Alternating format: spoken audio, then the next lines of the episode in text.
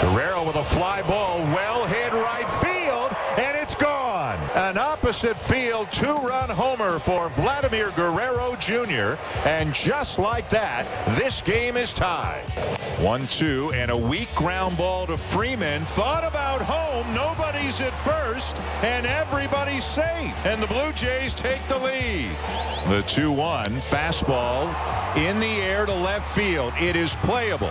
Teoscar Hernandez is there, and the Blue Jays will hang on with a very nice come from behind win in Atlanta. It's off to Leonard, defended by Simmons. Is this the dagger?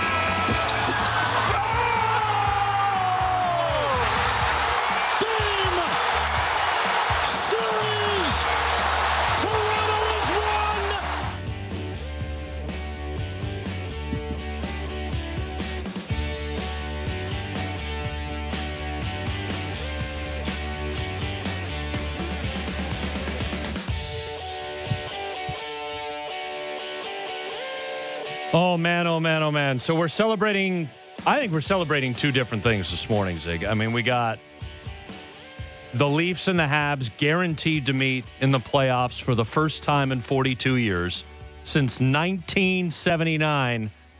Hit up the Smashing Pumpkins.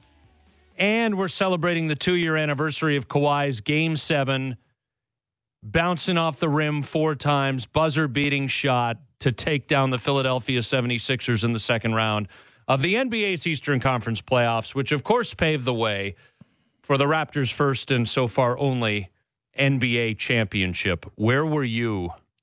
I'll tell you where I was in a minute. where were you that night? I yeah, well, I I didn't go to that game, but I didn't go to home? that game. I love how you. I, yeah, I was at I- many well, I- games, but I didn't go yeah, to that no, game. Yeah, I go to the Oh, poor you. Yeah, go to the odd game in the playoffs. Well, I had a stretch run where I was going like when Golden State, when the Warriors were good, I would go to a playoff game at least one every year. Like I went to a final, like when they were in the finals, what five years in a row, I would go to a game every year. So Raptors, I feel like it was easier to get a ticket there than it was for the Raptors playoff game. But doesn't it feel? I, I was just at home for that game. Like I, I wasn't out doing anything special. Um, a couple friends were over, you know, usually watching a playoff game. I know how strange that is right now to say. But yeah, I, I wasn't uh I wasn't out party. I wasn't at the game. It was I, I can what I remember about it most is and just the whole run is how many non-basketball fans were talking about it. Mhm. That's usually how I gauge a lot of these big moments in Toronto sports, right? It's how many people aren't fans of the Raptors that talk about it. It's the first thing. And I mean, it was the buzz everywhere. The rest of that night, the rest of, you know, the next couple days. But h- how long ago does that feel? Oh my god! That's the crazy part. Like it, it doesn't feel like a couple of years. Like it feels like it was 10 years ago. I don't even think Ziggy. It feels. I I don't even talk about it in in terms of time and how much has passed. I talk about it more now as the world was one way up until March of 2020, and the world has been a different way since. Like the year zero, everything before that is BC, and everything after the year zero is AD. Like th- this was the last year BC before COVID. Uh, Everything before COVID was one way. People hugging and embracing and high fiving. Look at the Donovan Bennett's got an awesome feature right now on Sportsnet and Sportsnet.ca talking to some of the photographers who captured Kawhi's shot and the looks on different people's faces. And just everybody everybody being totally locked in and you see all those people stuffed together jumping up and down in unison eyes bugged out different world i'm telling think- you right yeah. now like ac after covid the very notion and we're going to have to work our way through this psychologically some people it'll be easier than others but the notion of sitting beside somebody at a sports event it's like are you are your droplets getting on me like that's just Yeah. it's a different world now I feel like and and the feature on the photographers is great. It's almost like like how do you compare like I I think it's way bigger. I don't know if it's recency bias, but the shot of Doug Gilmour with the wraparound Mm. against the Blues, like I don't know how you would compare them. For me, they're almost the same, but the Kawhi shot was so much bigger. It was so much of a it's and and if you're gonna ask me, well, wh- why was it bigger? I I don't even have an answer for that. I just feel like the Kawhi. I, I'm not sure if it was the moment, the fact that your whole season is on the line, and you're you're gonna say, well, the Doug Gilmour wraparound goal was one one of the biggest playoff goals in Leaf history, and I'm I'll say yeah, like I'm not gonna deny that, but the Kawhi shot, I just think Raptors OT Game Seven, um, you know, I just it, I know it's a different time, and the Doug Gilmour Well- thing wasn't over. I, I know it wasn't an overtime, the Kawhi, but it's like the game's on the line. Like I just feel like they're too. I feel like the Kawhi shot was so much bigger. Well, I Um, can and I, can tell you why, Ziggy. It because they ultimately won the won the championship. That that's Yeah. that's a big part of it. And Yeah, it was I just- game seven. Gilmour's wraparound against St. Louis was game one of that series. Yeah, I just if you that's like the comparison for the Leafs are, and you want a, a photographer's point of view or images from like what do you remember? And that's just it's a poster I had on my wall as a kid. So it was a big moment for Yeah. for myself. But the Kawhi thing, it's almost like the photo, the photograph of him watching the ball in the air was, you know, it's almost like the f- the photograph of it was bigger than the moment. I don't know how crazy Well, that he's down, to say. He's down into a squat, right? And his yeah, eyes the, are the team, out. everybody on the team, the fans. It's like I, I I feel like the photograph took on a life of its own. So when you want to compare that to the Doug Gilmour wraparound, yeah, I think it's I think the the picture says a lot more, and it's almost like it it took on a life of its own. And and the Donovan Bennett special, I think's you know it, it was it was great, and to hear the perspective of of guys that were there because they're always trying to figure out what's the best angle, how do I capture that moment, and not only did they capture it, I just I think it's it's one of those shots in in sports history, not just you know not just in Toronto. People I know in different cities talk about the Kawhi shot. Uh, Yeah, yeah. I just because I I keep going back. Some of the biggest moments in the history of Toronto professional sports, and we've got to acknowledge that we date ourselves back to the mid 1980s. We don't have memories of the Maple Leafs Stanley Cups and all of that. So in our lifetimes, because you and I are not far off from being the same age, the Roberto Alomar home run in Oakland in the American League Championship Series, game four against the A's, was a massive moment. But it didn't clinch a series, number one. And number two, it didn't end a game. You can't walk off win a baseball game when you're on the road, right? The home team hits last, regardless of the situation. So there was still more baseball to be played that day. Then you've got the Doug Gilmour wraparound, which didn't clinch a series and came immediately on the heels of the previous game the Leafs had played, the Nikolai Borschevsky tip in of the Bob Rouse point shot to win the series in Detroit. And if you're al- if you were alive then and you are old enough to remember, the Toronto Maple Leafs apparently didn't have a chance to win that series against Detroit. Like th- that was not that was a Detroit team on the upswing, which obviously was proven out through the rest of the 1990s. The Leafs were not supposed to have a shot. So the Borschevsky goal is big. It was a clincher. The Gilmour wraparound was big, but it wasn't a clincher. It it was it was game one. I yeah, I, I yeah, but here's the th- yeah, but here's the thing. I'll just before I forget, those two, those times with the Jays and the Leafs, people wanted them to win, and it wasn't like they they were underdogs in a sense, but people and fans wanted them to win. The Raptors, nobody wants the Raptors to win in the in the NBA. No, nobody.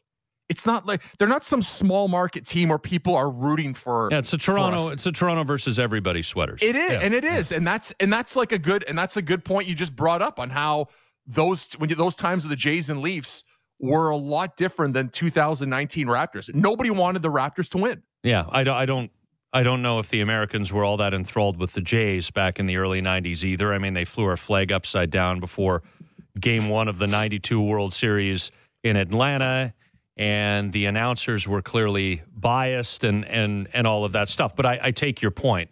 The bat flip, Jose, that wasn't a series clinching home run in 2015, but it it pretty much was because it gave them a three run lead in the seventh inning of the deciding game. They had six outs to get with the lead. The Encarnacion walk off to win the wild card game in 2016 was another big one. And people are texting in saying, hey, moron, Joe Carter. Well, I was saving Joe Carter for last because Joe Carter's walk off home run in the last, and I, I, I don't want to offend if you're, if you're 70 or an 80 year old listener and you can remember big Dave Keon or Maple Leafs moments or Frank Mahovlich or whatever. I'm not going to diss that. I just, I just don't remember them. The Joe Carter walk off home run is the biggest moment in Toronto. I'm talking about moment, not talking about series of events. Singular moment, the biggest singular moment in Toronto professional sports history in the last half century. And the reason is is that there have only been two walk-off home runs to win World Series ever. Ever. 1960 and 1993. And Joe had one of them. It happened in our city, in our stadium. And and so that is a differentiator there the most dramatic way that you can walk off a baseball game to the win jump to win baseball's title. The jump. I, I I mean that's what I remember. Yeah, like it just there was no photograph of Joe hitting it that that compares to the Kawhi. I don't know. I know how big that is, and it's only happened twice. But the Kawhi shot, I don't. It, like I said, I feel like the, like the photograph and Kawhi in the corner. It's just it's it's I don't know why it's even bigger than than Joe hitting a walk off homer to win it. It's crazy. Well, it see if, if if Kawhi's shot wins them the NBA title, if he drains that, say in the seventh game of the NBA Finals, and that's it, then then we're then we're having that conversation. I and I I'm is when we debate lists and and who's better than who. I I always say we're not diminishing one person by suggesting another was a little better. I'm not diminishing Kawhi's moment by suggesting that Joe Carter's was better because it ended the World Series. We would take texts on this to 590 590. You can tweet us at Scotty Mac thinks at Mike Zigomanis. I say Joe Carter's walk off is the biggest moment in the last half century hey, hey, hey. in Toronto professional sports. yeah. You yeah. say it's Kawhi. I just it's yeah, Kawhi. it's and I say because it's it, it, it's it's recency bias a little bit, and it I don't know. It was it was such a big it was such a big moment. I um, and I know I'm not taking anything away from Joe Carter and winning a World Series. They're not exactly easy to come by either. But here's another thing, Zig. The fact that we're talking about a Toronto Blue Jay and a Toronto Raptor as producing two of the biggest moments in the last half century tells us something because the oldest of the big four, I want to be very clear because the Toronto Argonauts are the oldest professional sports team in this city. The oldest professional sports team out of the big four that we've got in this city, the Toronto Maple Leafs, have not produced. They produced great moments. Doug Gilmour's wraparound in game one against St. Louis of the Norris Division final. Borschevsky prior to that, the overtime winner. There were some big moments in the playoffs in the Sundin era. Somebody might text in Garry Valk, for example, in, in game six against Pittsburgh in 1999. There's more that was Sergei Berezin in Philadelphia in game six of the first round in 1999. Like a lot of things can been discussed, but the fact that a Toronto Maple Leaf isn't at the tip of our tongue for the biggest moment The question is, when is that going to change? And could that change at some point here within the next couple of months? Well, yeah, I'm. I was just gonna say there's gonna be a big moment in in these playoffs where we're gonna compare something to what's happened, but I have this feeling that as big of a moment that might come, the fact that there are no fans will affect how we relive our sports moments. And the reason I'm going to say that, and you bring up the Joe Carter home run, how many fans are watching the game and like like at that time of the ball game, how many fans are actually in that moment? I'm talking about not drinking their beer, not having their popcorn, not talking to the person next to them, not on their phone when Kawhi hit his shot, that's 20,000 people not doing anything else.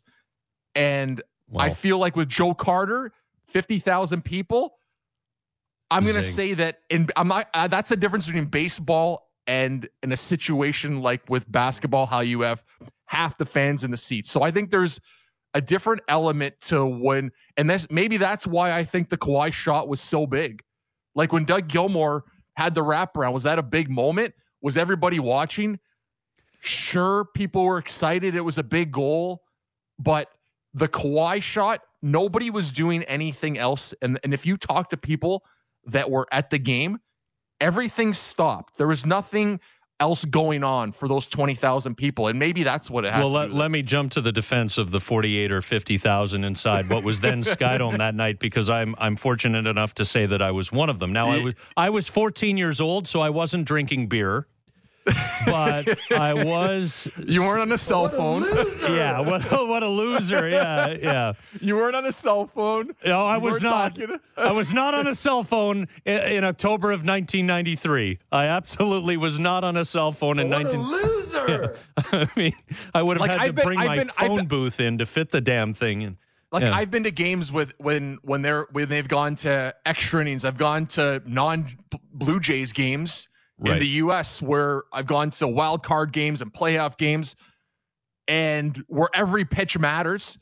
But people are sitting there having a good time. But nobody, I'm telling you right now, I was there. We were all standing up, and yeah. I, my, uh, dude, I can tell you right now with clear memory, like my favorite number is 20. Don't ask me why. It just always has been.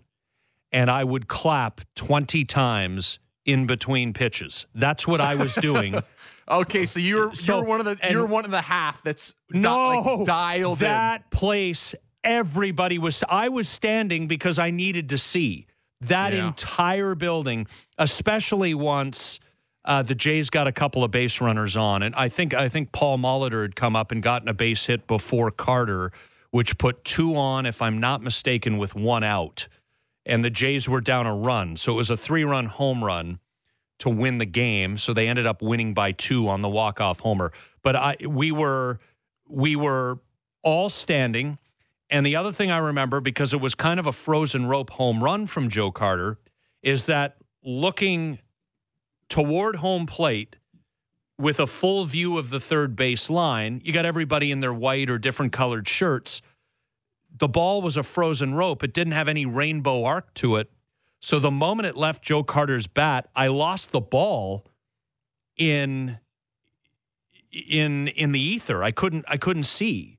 Uh, there were it was the backdrop was people's white shirts. I think they'd handed out white t-shirts that night too, so I couldn't see the baseball and everybody was standing. And then the moment I saw people over on the other side of the stadium start jumping because they saw the ball clear the fence, that's when everybody in my section, way the hell down the right field line, started to freak out. And then it was a party. It was a crazy, crazy experience, yeah. as I would imagine it would have been to be in Scotiabank Arena that night two years ago tonight. Yeah. So yeah, I, I that's just that that that's something that like I obviously you were there, I wasn't but I've been to a lot of big baseball games and a lot of big moments. And from what I heard about being in Scotiabank for that shot, it was just, it was different than people that were there than any other sporting event they said they've been to. That's something I remember, and and that that could be something, right? Like, and I'm not saying people that were there at the Joe Carter, you know, were there for for that World Series when people weren't excited. Yeah, it was it was electric in there. When I watch, you know, old tape of that game, it would have been awesome to go uh, to that. You know, would have been awesome as a kid to be there.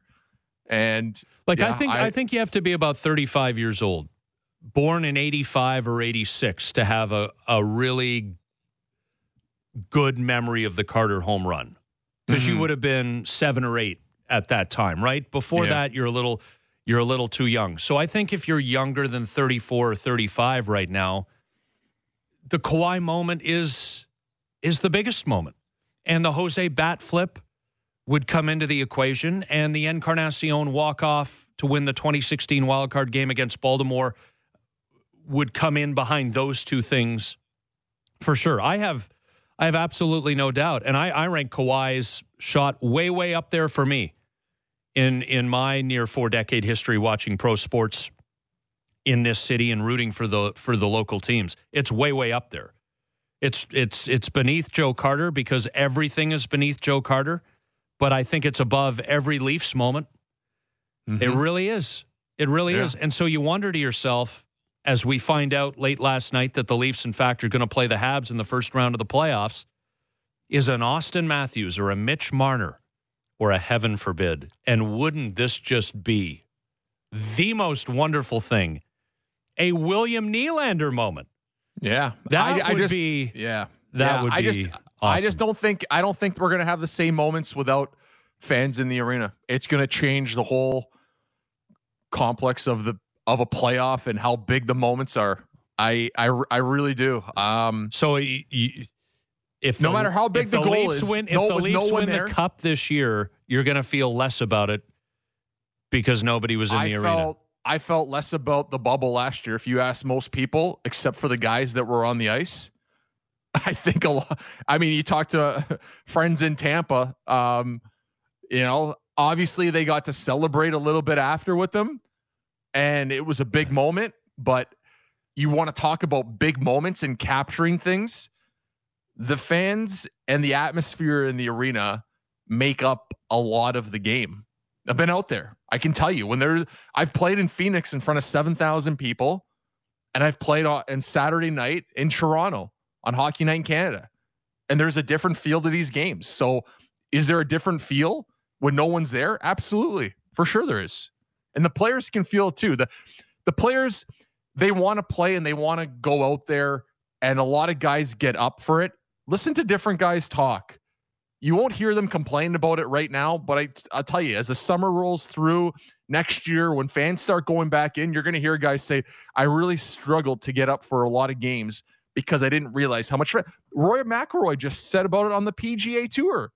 And that's with a couple lines of people versus a handful of people at the game. That's that's mostly a, a, a game that's it's all about the broadcast, right?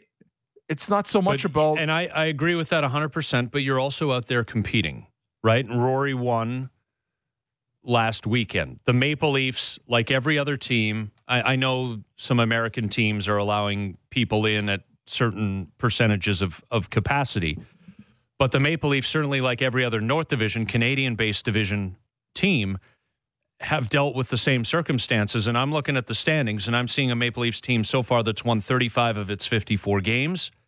35 13 and 6 and the Oilers are the only team remotely close to knocking on the Maple Leafs door and everybody else hasn't come anywhere close. So whatever issues are tied to that, the Leafs have managed them relative to their competition in the North Division very very well this season and if they win the Stanley Cup this year, and we're not making that prediction today, we'll make our predictions before the playoffs start next week.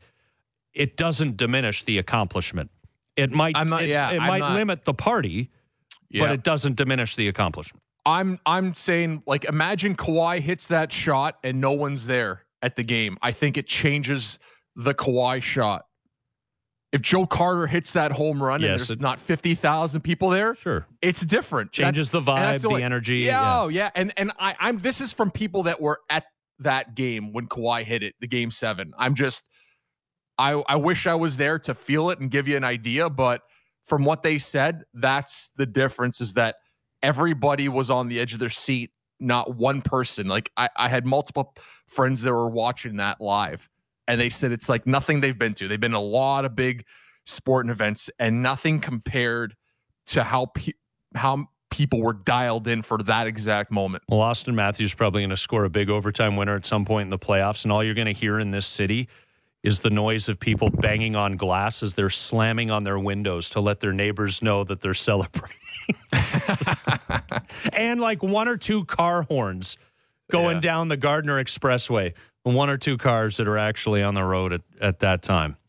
Uh, two years ago tonight, Kawhi Leonard shot to beat the 76ers and advance the Raptors into the Eastern Conference final. And, you know, history is a funny thing. Sometimes we, we, we don't remember the details exactly. It wasn't exactly a swimming start to that Eastern final against Milwaukee. Like they they had to come from behind and win that thing after dropping the first two games in Wisconsin. Uh, the Blue Jays get a huge, huge win last night. That was a really satisfying win. We'll touch on that. And the Leafs are back in action tonight. They got two regular season games left. They've won the North Division. They know who their first round opponent is going to be. It's going to be Montreal. We promised you yesterday we'll discuss some of the things that we're scared of now that we know the opponent. What scares us about the Montreal Canadiens? Ziggy has begun to touch on it. We'll get into that coming up. Texts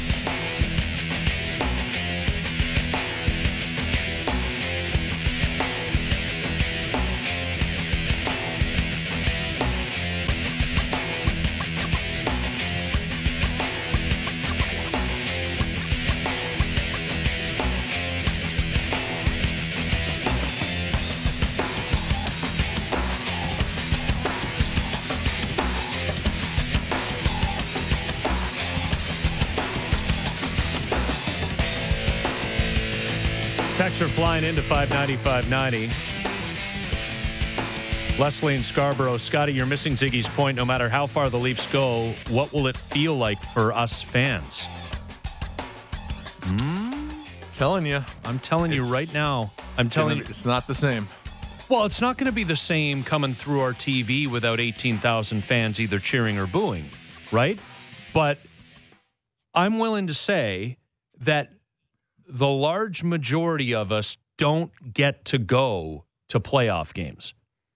Now, we can feed off of the energy and feel it coming through our TVs or our radios when there's crowd reaction to what's going on. But I'm telling you right now, Zig, I've waited a lifetime. You've waited a lifetime. A lot, a lot of people have waited a lifetime. My dad's generation, they were teenagers the last time the Leafs won the Stanley Cup. If you told me right now that this year is going to be the year and there will never be another one again, I would take it. Atmosphere or no atmosphere. I want the Toronto Maple Leafs to hoist the Stanley Cup.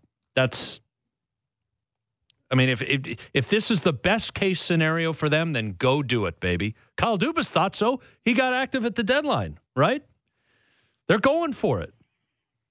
Yeah, I, I'm I'm I'm on I'm on board with going for it this year. Fans, no fans. Like I, I don't think that that's not going to stop many teams. I think it does. I think you have to consider it if you're not playing at home.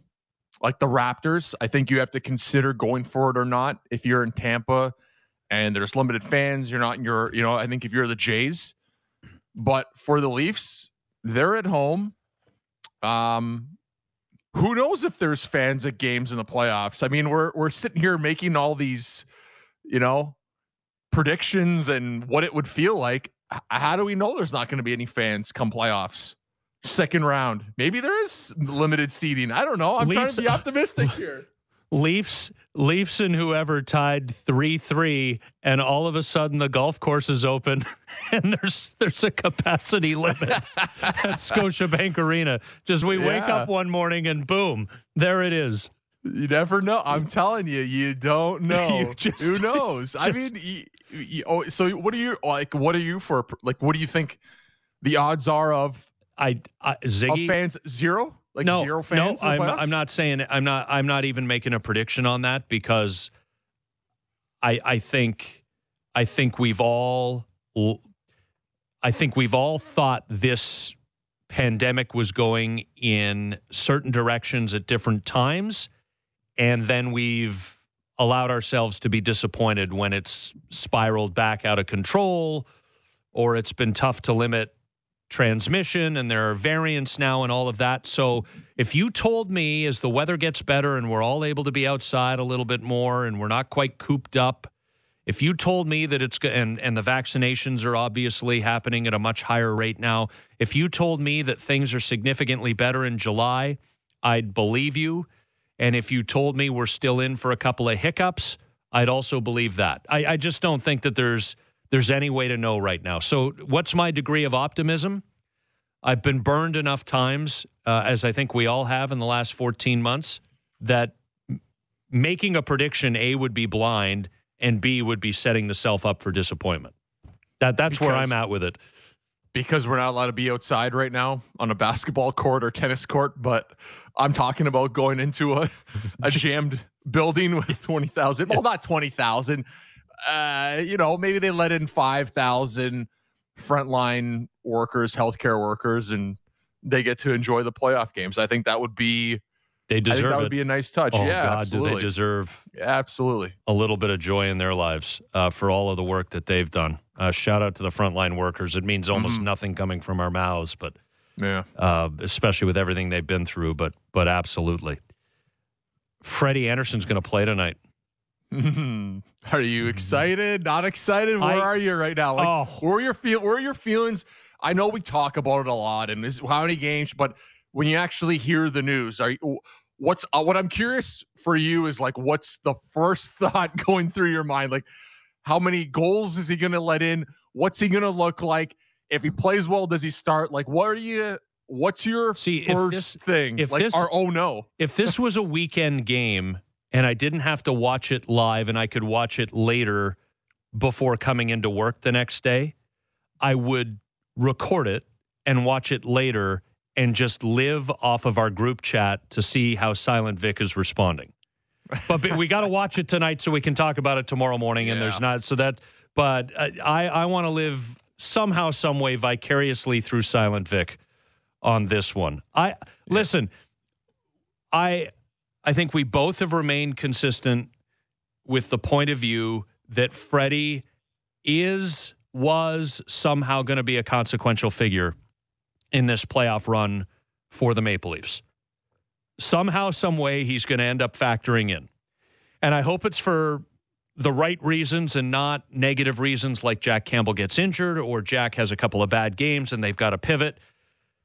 But this is the start of that it does feel, and you would know this because having played Ziggy, like it, it feels like Frederik Andersen is just being dropped into this. It, it, it's like the puppeteer is dropping him back into the scene after lifting him out for the last two months.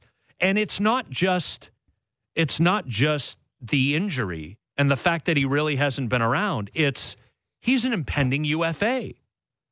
So this this feels like it's it. And how much is he going to play in the playoffs? If at all, we both think that he's going to play a little bit. How's he going to play when he gets that opportunity? And then poof, he could be wearing another uniform next year. This is the weirdest. It's just I'm, kind of a weird vibe around. Yeah. I'm wondering. I'm wondering. For me, I'm wondering what the temperature and situation in the room is going to be like. I just I've seen situations like this happen before. Okay, where... but think of the personalities involved. Like Jack Campbell. Jack Campbell could have a manure truck backed up on top of him, and he'd walk right out of the pile and be like, "It's a gorgeous day outside." Like I, I don't think that guy has ever negatively disrupted He's anyone your, else. Oh, what did I tell you? You have two goaltenders. You either have the heart surgeon or you have the comedian.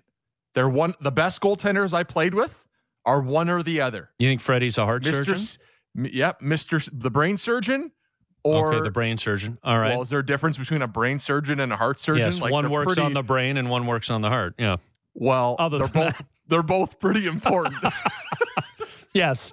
Of of our organs, those are two Like, of the more important want, ones. like, yeah. Nothing against foot surgeons or toe doctors, like one of my buddies. Um, Nothing against livers, but yeah. they, they can regenerate. You only got one Anyways. brain. You only yeah. Okay. if you had to take two surgeons, heart and brain, like okay, whatever surgeon you want to input in that sentence, okay? So your goal, your starting goaltender has to be has to be the brain surgeon, or they have to be the comedian, the guy that's always happy, joking around, tapping guys during play, making fun of the ref. Freddie Andersen doesn't talk to the refs. He doesn't joke around before the games, and it's all business. And I don't mind either way. I've had both. Um, Fleury in, in Vegas, played with him in, in Pittsburgh. He would I would classify him as like the comedian, and it's not a guy that jokes around, or it's not it's not a guy that's it isn't focused. That has nothing to do with it, or constant. He's not con, you know, his concentration is off before a game. They're all of that. They just keep things loose. And then I, I've I've on the other side of it, I've played with the majority of goaltenders who they're the brain surgeon where they go out they're they're Freddie Andersen like you don't hear a lot in media scrums they don't joke around with eh, you know in in any of their interviews you don't see them in that light like you don't see as much person like do we know anything about Freddie Andersen how long has he been here what do we know about him nothing and that's what I mean right Yeah, we know So that just- he's tight with Auston and a few of the other guys. We've seen Instagram photos. We've seen Instagram photos at Fenway Park and different places But in the not a offseason. lot. But you're Not a right. lot, yeah, we though. don't know a lot about his life. the fact that he's friends with Matthews, I think matter. It matters who you're friends with and which guys on the team. Depends what groups you're in. I, and that's a whole other conversation with. You know, I, I talk to you a lot about when you're a guy trying to make a team. It's half how good you are, half how well you you mesh with the vets in a sense. But with Freddie, if he's friends with the best player on the team, I think it does matter. I think it I think if you're a coach, you know you know that you know the main relationships on a team. And I I think in this situation with the Leafs, some of that plays, but not as much. Like this is your starting goaltender. I think the Leafs need Freddie Andersen. I know everyone's ready to move on from him. I, I really do believe they're going to need him at some point during the playoffs. I hope Jack Campbell plays great. I hope he starts game one. Like he's deserved that chance. But I've always been pro Freddie, especially on this Leafs team. Uh, uh, The hard part for me, and maybe it's something Freddie Andersen never gets over, is winning in the playoffs and letting in that odd goal where you just you're just kind of like, gosh, I, I, that's the those are the killer goals that sink a team, and he may never lose those. Like that might just be part of his game, and it's it, it, If the it game is- is if it is part of his- the game it- is hard. Yes, and if it is part of his game, Ziggy, and it happens again this year, then it's a formality. Look at a He's guy out. like He's gone. Look, at, look how good of a like a guy like Roberto Luongo. Like how good was he? A Ryan Miller that just retired. You know how good these. You know how good those goaltenders are. They just had a, a hard time for a lot of years. Vancouver's still paying Luongo's con, still in the payroll. Like it's, and it's not. It, and it's like when we talk about even players, guys that that don't win that had great careers. You know, Marleau, Thornton, um, Dion. Like there's so many greats, Roenick, guys that that that never won, but it doesn't take anything away from their game. But I will say, like a guy like Stevie Yzerman, Stevie Yzerman, and I, I keep harping on this, was never that guy until he won. He was always going to be a great player. But when you talk about him after he goes the whole he goes the distance, things change. Blue Jays with a big win last night in Atlanta, getting that series off on the right foot. It didn't look like it was headed for victory in the first half of the ball game. We'll get into some of the key moments and key participants of that game, guys who gave the Blue Jays a chance to win last night. And the Raptors, slowly but surely, now that the death knell has been put into their season, slowly but surely are getting publicly honest about their experience down in Florida. We'll touch on that next. Your lead on with Ziggy and Scotty Mack on Sportsnet 590 The Fan.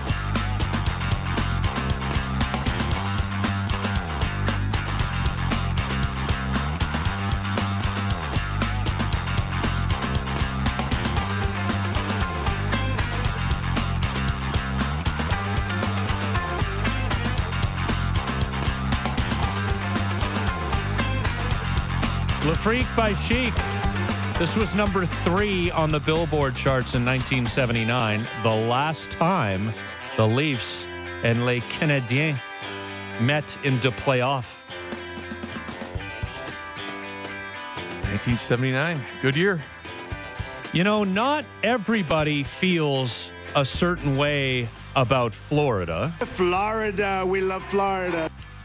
I can tell you right now, as the Raptors, who've been formally eliminated from NBA playoff, play in, play whatever contention, Freddie VanVleet on missing Toronto. I miss everything about Toronto. It just feels better. It feels safer. It feels fresher, cleaner. Um, grocery stores are better. The food is better.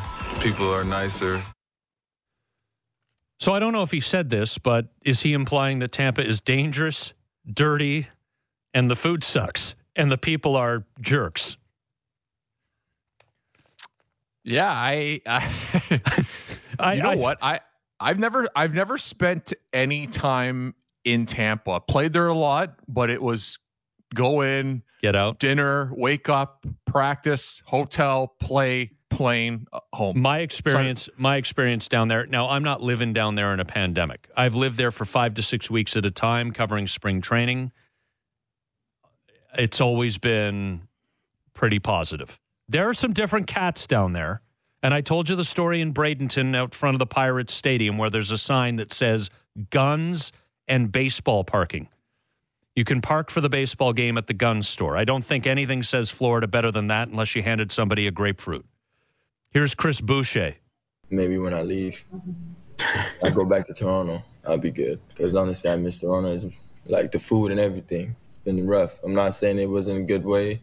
They did everything for us. Like I said, the- the setup and everything was great, but it ain't Toronto.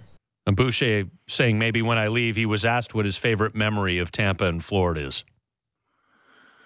Guys are used to they're when you're used to a city, doesn't matter where it is, uh, that's it for you. Like I said, I'm sure they live differently than everybody else does in Florida. I'm sure like any sports any professional sports athlete I know we see pictures of people at concerts and bars and they're not living that life. That's not the it's not the same for everyone. All pro all pro athletes are not they're not uh, I'm not saying they have life harder than everyone, but it's not as extravagant and they're not going out not not the majority of them, not the responsible players. They're in their rooms for the most part, whether it's a condo, they're with their families in their house. They're not going out for all these dinners. They're not having going to parties and stuff. It's it's different than the way things used to be. And I'm sure, you know, I mean, we just heard grocery stores and food. Like food's a big part of life, and guys are used to the setup in Toronto and being down in Tampa. Things are going to be different. I I get it. Uh, I, I understand what they're saying, but they're not living the same. They're not living how we think they're living, out and about in Florida roaming around malls. Like I, I don't think I think there's serious restrictions on what players can do. Either they're league mandated or they're internal with the organization. We'll get more into the Raptors situation. They lose to the Clippers last night down in Tampa, so they're just simply playing out the spring, the string in the spring. We got the Leafs and the Senators tonight in Ottawa, special edition of Hockey Night in Canada. Frederik Andersen will play for the first time in almost two months at the NHL level. The Leafs and the Habs are locked in as the 1 4 North Division matchup in the first round. Hugh will jump in for the panel, and maybe we'll have to start mulling over our playoff bet. We're going to bring the CN Tower situation back up. Couple guys who are scared of heights. And the Toronto Blue Jays get a big win in Atlanta. Did they do wrong by Nate Pearson demoting him to the minor leagues after that one tough start on Sunday in Houston? Who's in the wrong here? We'll discuss that coming up.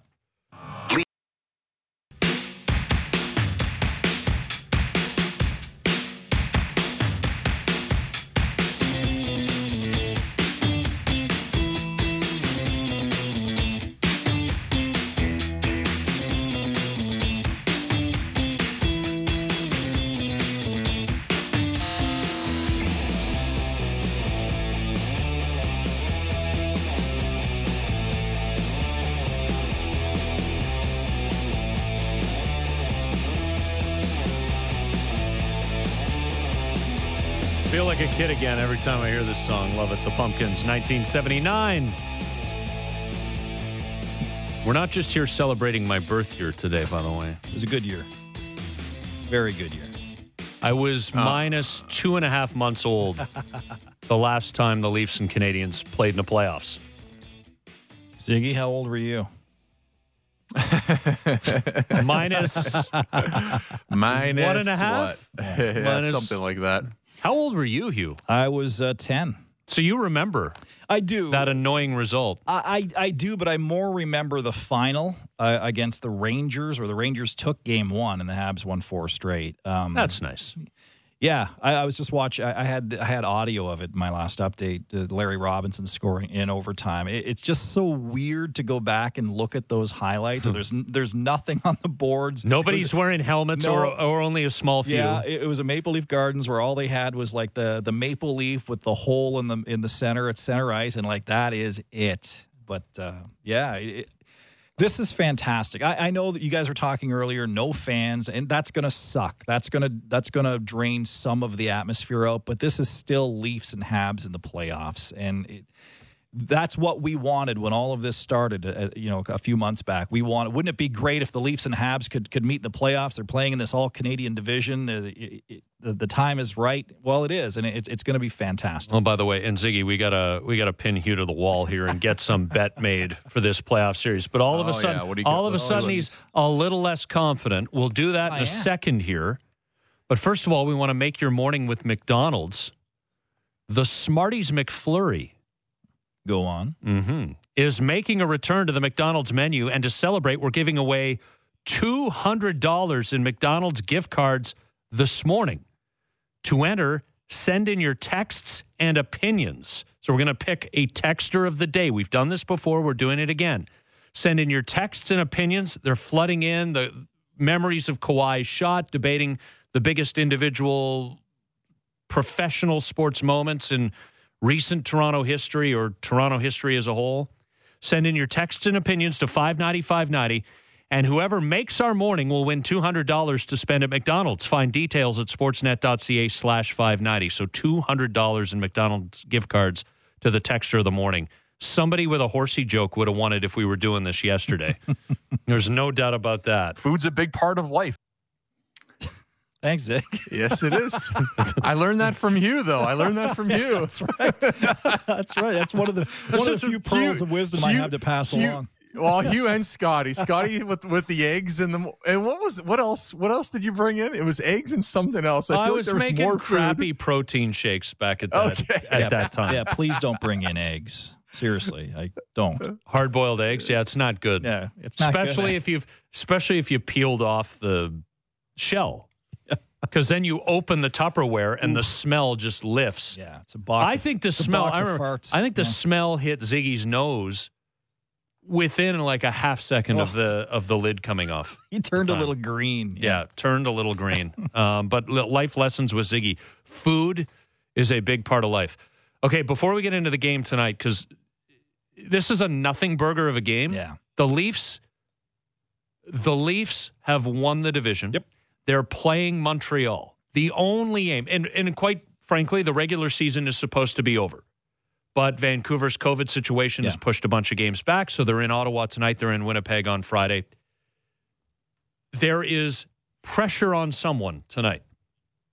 This is a pressure-free game. The only goal for all of these players is to come out uninjured, Don't right? get hurt. Yeah. but there is pressure on Frederik Andersen. And if he plays well, I don't think a lot of people are going to say much.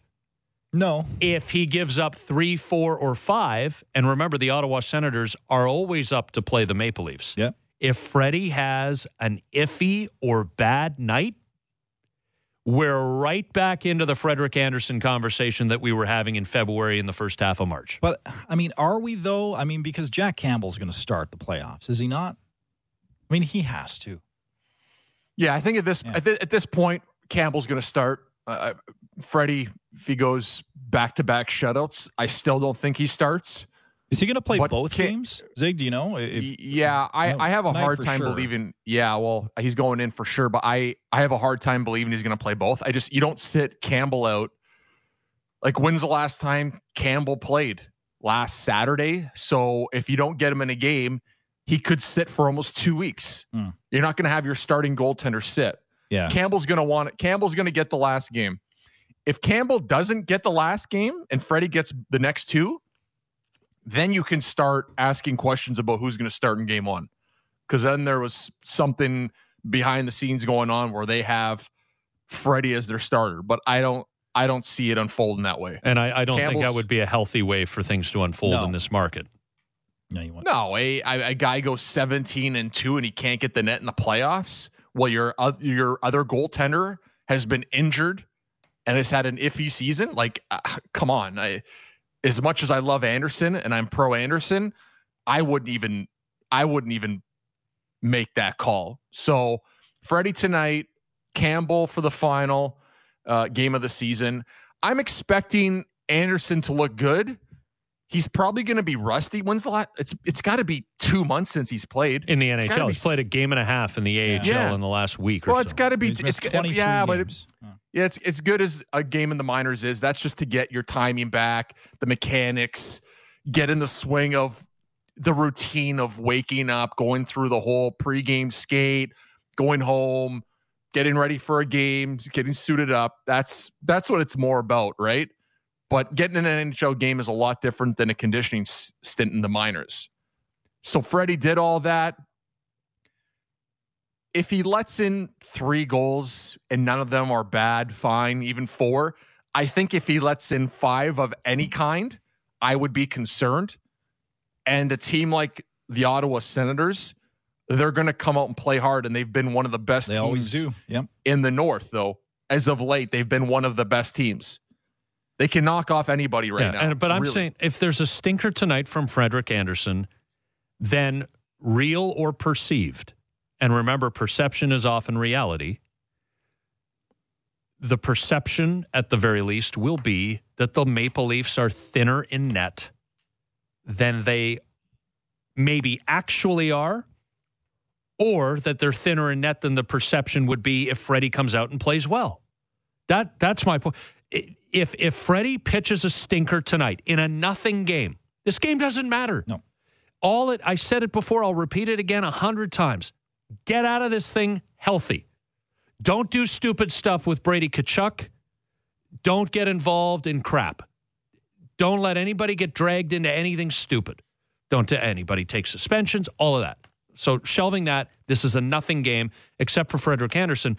And if he if he plays well, then the perception is, and perhaps the reality, the Leafs are far deeper in the crease. But if Freddie plays like crap tonight, and this is his only NHL tune-up before the playoffs, and Jack Campbell struggles at any point, especially in the first round, hmm.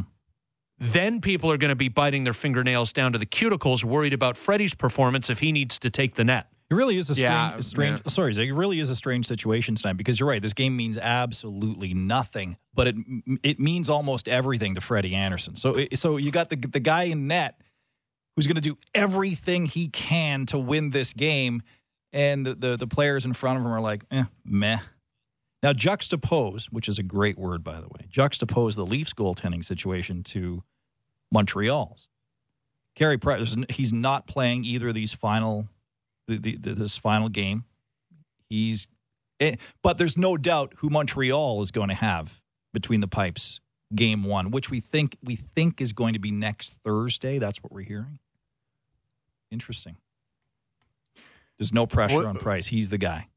Yeah, with with the the thing about Freddie right now, and I understand what you're saying, Scotty. With if he doesn't play well tonight, what hap- Like, how much confidence are you going to have? As long as you don't see him alien a net, you don't see him not moving the same way. That's what I'm going to look for. I'm not going to look so much for how many goals go in. Like I said, if five or more go in, fine. But three, four, whatever. As long as he looks decent, um, doesn't give any this goals from the side of the net, not in right position. But any of the backdoor plays, or if somebody beats him clean coming down one of the wings or a breakaway, this is like I said, this is a tune-up for him. I'm not concerned, and So, but I Ziggy, just- what what if he doesn't play well tonight? Do you give him that final start of the season?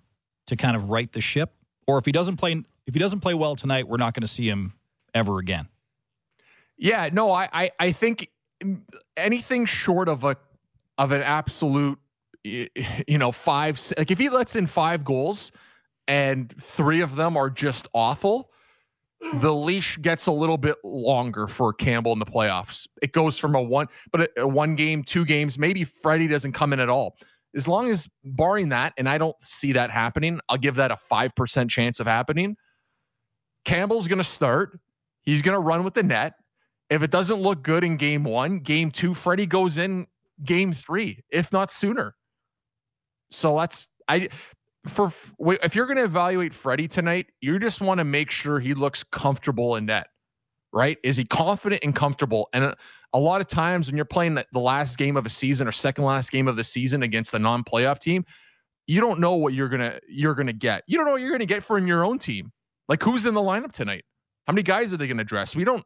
We have no idea what what the what the Leafs lineup's to look like. If it looks like a playoff lineup where they dress everybody they can, that's gonna that's gonna matter in how I evaluate Freddie's performance. But if they go in and all of a sudden Matthews is out and Sandin's not playing, I don't think Sandin's to play because of salary cap reasons. But if Matthews is out and Tavares is out and they're giving uh, TJ Brodie a rest. Like, I don't, I, I wouldn't take if Freddie let in four goals tonight. That's not going to affect the way I think of him as a playoff starter. I want him in net in the playoffs. I think it's the Leafs are going to need him at some point if they go deep. Dan Shulman and Adnan Virk will be along next hour. And one of the questions we'll ask them after a big Blue Jays win last night, the news from yesterday afternoon did the Blue Jays do Nate Pearson wrong by demoting him in the aftermath of his tough start Sunday? Or if the answer to that question is no, did they do Nate Pearson wrong by bringing him up to make that start on Sunday, exposing him to the consequences of poor performance, which then sends him back down to AAA. So there's a lot to chew on there. Andrew Raycroft, our buddy from uh, NESN, former Maple Leafs goalie, is on the phone line now, and we'll pick up the hmm. goaltending conversation with uh, Razor. So I'm saying that this is a nothing game tonight, Razor, knowing that the Leafs have A, won the North Division, and B, will play Montreal in the 1 4 matchup in the first round of the playoffs, except it's a something game for Frederik Andersen, who's going to play in his first NHL game in almost two months. And that if he doesn't perform well tonight, I don't know what they'll be saying internally, but around this city, people will be panicking that the Maple Leafs goaltending situation looks far less deep than maybe it actually is. Morning, guys, and I, would agree. Externally, this is a, a big start for Freddie Andersen. Externally, we know what comes with the goalie position. I certainly know what comes with the goalie position in Toronto. I believe internally it's a little less important. I believe, listen, I think the way that they've they've got Jack Campbell who went 17 2 and 2 but they're very concerned about Freddie Andersen and they're worried about getting him in the lineup. They're worried about getting him back. I think that's very telling in how important they look at Freddie Andersen. And, and I see it the same way. Listen, I think you get by, you get past Toronto with with Jack Campbell. You you might get past Winnipeg or Edmonton with Jack Campbell. I think when you get to the semifinals, the finals, you need Freddie Andersen to go all of the way. I, I believe this team's going to outscore Montreal no matter what happens in the first round. It, but I think long, big picture, the way the Leafs are handling this, the, the way the Leafs are are getting Freddie Andersen ready and back for some point to play hockey here in the next six weeks is telling when they have a 17 2 and 2 goalie sitting in the wings. What's going through Freddie's mind right now? And I'm asking because you sit out for a couple months, and as a player, really tough to get back in the lineup because you're taking somebody's spot who's kind of established themselves. I imagine for a goaltender, it's got to be even more different. And I never really had one of those situations where one of our starters was out for a long time, then came back, and no one really knew what was happening in net. But I'm I'm wondering what is a guy like Andersen going through just that whole process of you know of not playing, getting injured, playing injured, uh, the city all over him. You've played for the Leafs, and then all of a sudden you go down to the Marlies. You don't exactly light it up. It's one of those conditioning stints where you're just trying to get your feet under you, and then all of a sudden, two games left in the season, and they want to they want to gauge whether you're ready for the playoffs or not. What's that like? Is what's going through his head? It is such an odd dynamic. On top of all that, you know, it's Jack Jack Campbell, the nicest person in the world, such a great teammate. Yeah, dude, done such a good job. You know, everybody's loving him right now. He's had such a great record. It, it's it's a different dynamic. It's an odd situation. I, I do believe, though, all along that I just have to believe internally and inside of that room, the guys have all wanted to know exactly where Freddie's at at some point. And I, and I got to believe that they see it the same way that at the end of the day, we're not winning a cup unless we have Freddie Andersen. Everything he's done for us over the last five years, yes, he hasn't come through in certain clutch moments – However, I think the guys look at him as as their number one still, and they love Jack and they love everything he's done, and they're very happy for everything that's gone on.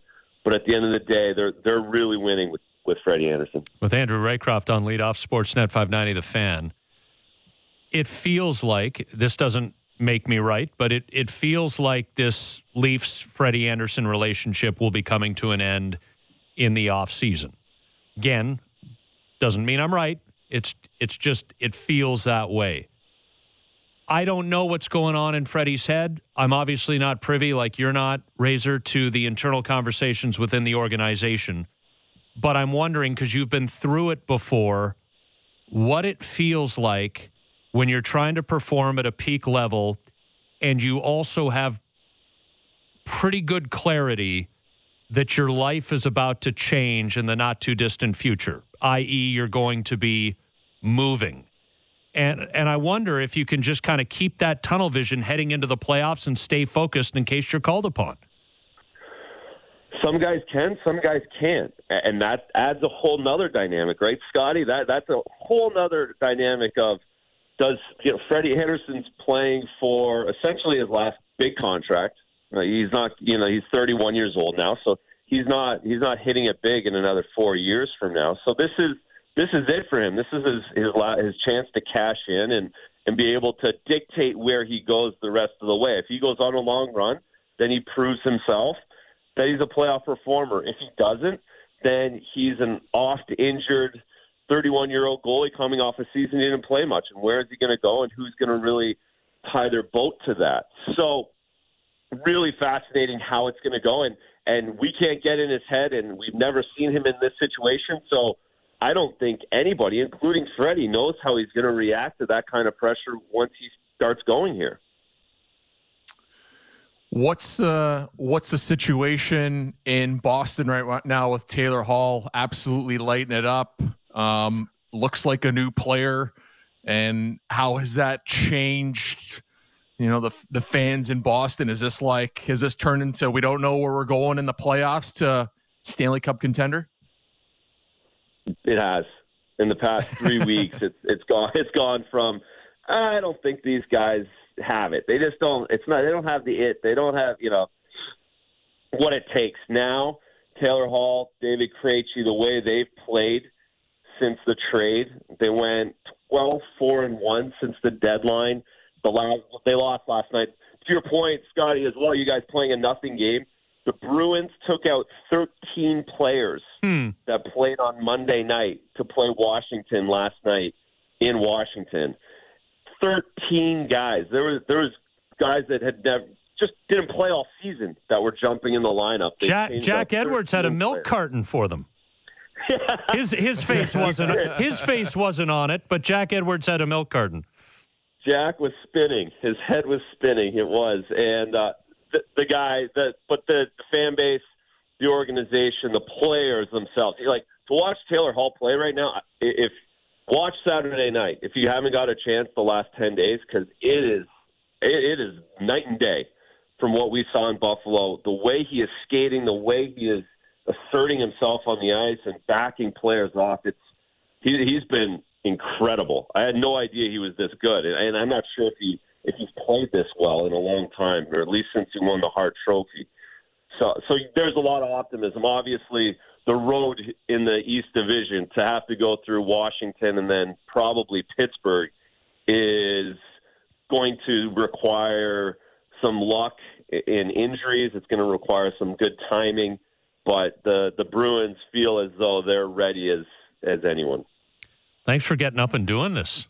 So bright and early. You, you, notice he's going. Doing? He's going right back to bed. Trust you me. notice yeah, what right. we're I've already, I've already, I've already rode my bike and went for a swim. I'm just gonna get ready to go for a run now, Ziggy. You know that. What are you doing, a know- triathlon over there? yeah, yeah. When's the skeet shooting or the archery? Like, what, sounds like a busy morning in uh, in New England. You know what we're doing to you? We started. See, we started calling you a friend of the show when you were on at eight thirty, and then all of a Yeah. sudden it's eight, and then it's seven forty five, then it's seven thirty. We've gotten you to seven fifteen. Six thirty is next. noticed- Be ready. I also noticed when you introduced me, Scott, you didn't say that I was a friend of the show anymore. Well- I did notice that. Oh, Oh no, you're a friend of. Oh, No, no, no. Here's what happened. going on. Here's here's what happened. It's playoff time, bud. It's playoff It's time. business. That's it's right. business. All business now, right? I'm not living in Toronto. It's all business. Oh, we're also nervous wrecks. We can't lose to the Montreal Canadiens. I can tell you that. Uh, listen, Oh, Bru- guys, Bruins and Caps just on. say one- Go ahead. Can I say one thing about the Leafs and Canadiens? Watching that game, even on Saturday night, my friend and I were watching on NHL Network. How sad is it that there's no one in the stands? I know what's going on. My, I talked to my parent. I know what's going on. My parents are there. My sister there. But to not have this building filled with 20,000 people, Toronto, Montreal, is it, it makes me so sad. It really, as as a Canadian, as an Ontario kid, I, I'm so upset that there's not that building would be so electric. I agree with you 100%, and it's just good reason to hope that both teams are good for a lot of years going forward so that they can meet in the playoffs when things are normal again. Whatever. Yeah, we all deserve that. whatever normal that. whatever normal is going to be. Uh, listen, Bruins Caps, uh, Bruins versus Chara, Saturday game one in Washington. That'll be awesome. Leafs start next week against Montreal. We'll have you on, friend of the show, and we'll look forward to it. Thanks, guys. Be safe. Take care. Bet Andrew Raycroft of NESN, former uh, Maple Leafs goaltender. David Amber, one of the hosts of Hockey Night in Canada and Hockey Central at noon. He'll be along and we'll continue to talk about tonight's game in Ottawa, the pressure, if there is any. I think there is, on Frederik Andersen. A lot of baseball talk. Did the Blue Jays do wrong in any way by Nate Pearson, Adnan Virk, Dan Schulman? will answer that question in the 8 o'clock hour.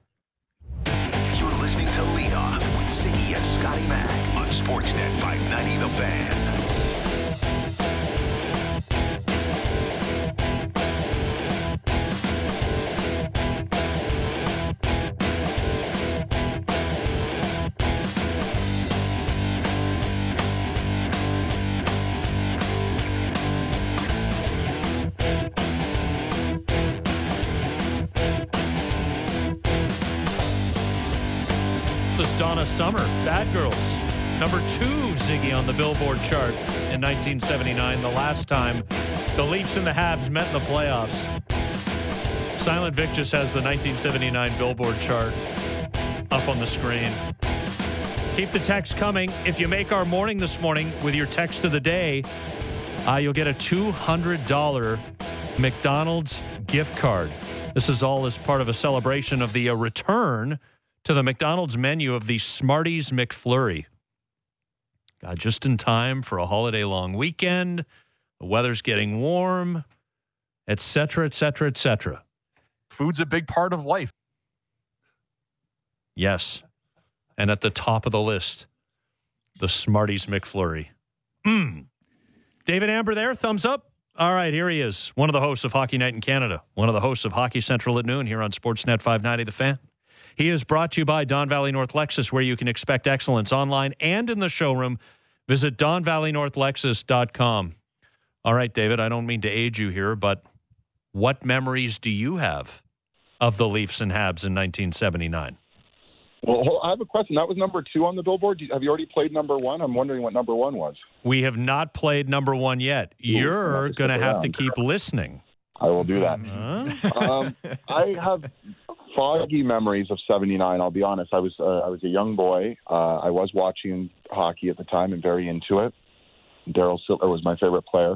All I remember is the Habs were this juggernaut, and they they couldn't be beaten. And I remember the Leafs rolled through Atlanta, and I was pretty excited. I was like, maybe this is the year. And for the second straight year, they ran into Montreal, and for the second straight year, they were swept. And uh, that was it. And then I don't even think I ended up watching much after that. So uh, it was sort of a foggy memory. It was it was a very good Leafs team, believe it or not. But it was kind of like the Jets running into the Oilers all those years back in the '80s, right? And they just ran into a dynasty in one of the you know one of the greatest teams ever assembled in, in the Montreal Canadiens. That's that's basically what my memory was, and being very upset.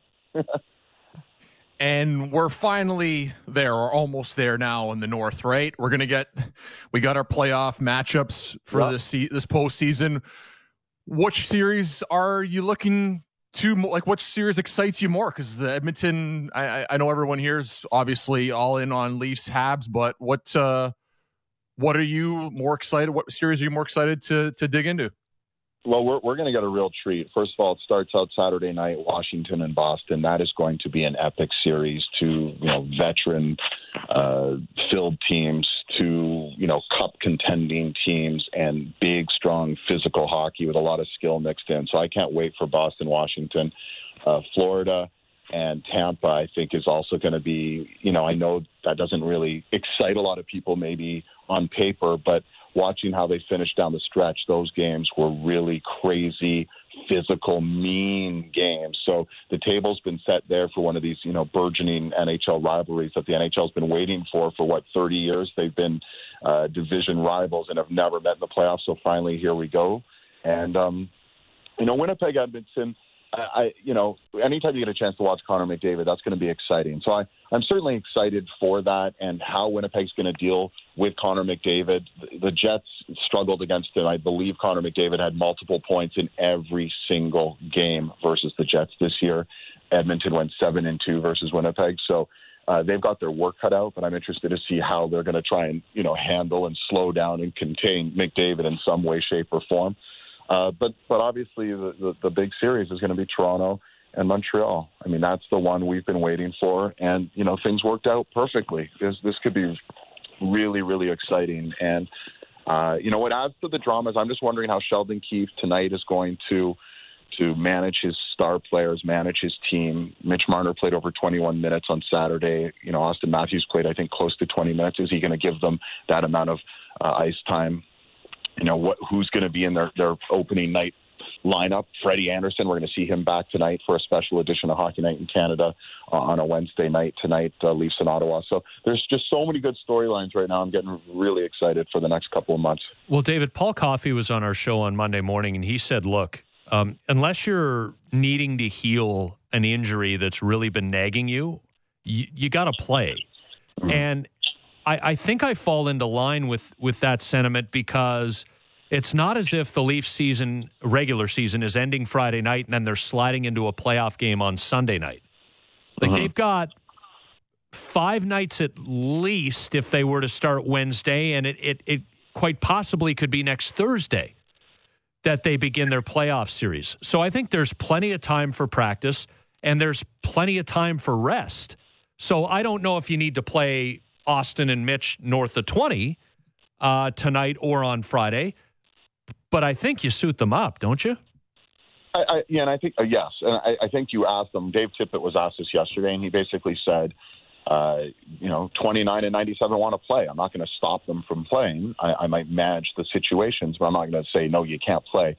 I think with the Leafs, you got to look at their schedule down the stretch, and it was very, it's been very slow, right? Saturday, Wednesday, Friday, and then, as you said, they might not play again till Wednesday.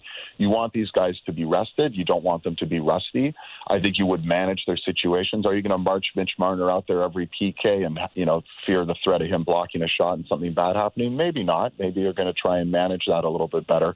Uh, but yes, I think you play them. It, certainly, if they want to play, you play them. You want to keep this rhythm, this energy, this chemistry going, and uh, and you, you hope and pray, and that's all you can really do. Um, but I am interested to see how Freddie does tonight because that's another big question mark. And I think the most important thing you brought up, Scott, is they do get to practice, and that's a really big thing. Practice has been so limited 56 games and 160 nights. Every single coach has been complaining about the lack of practice.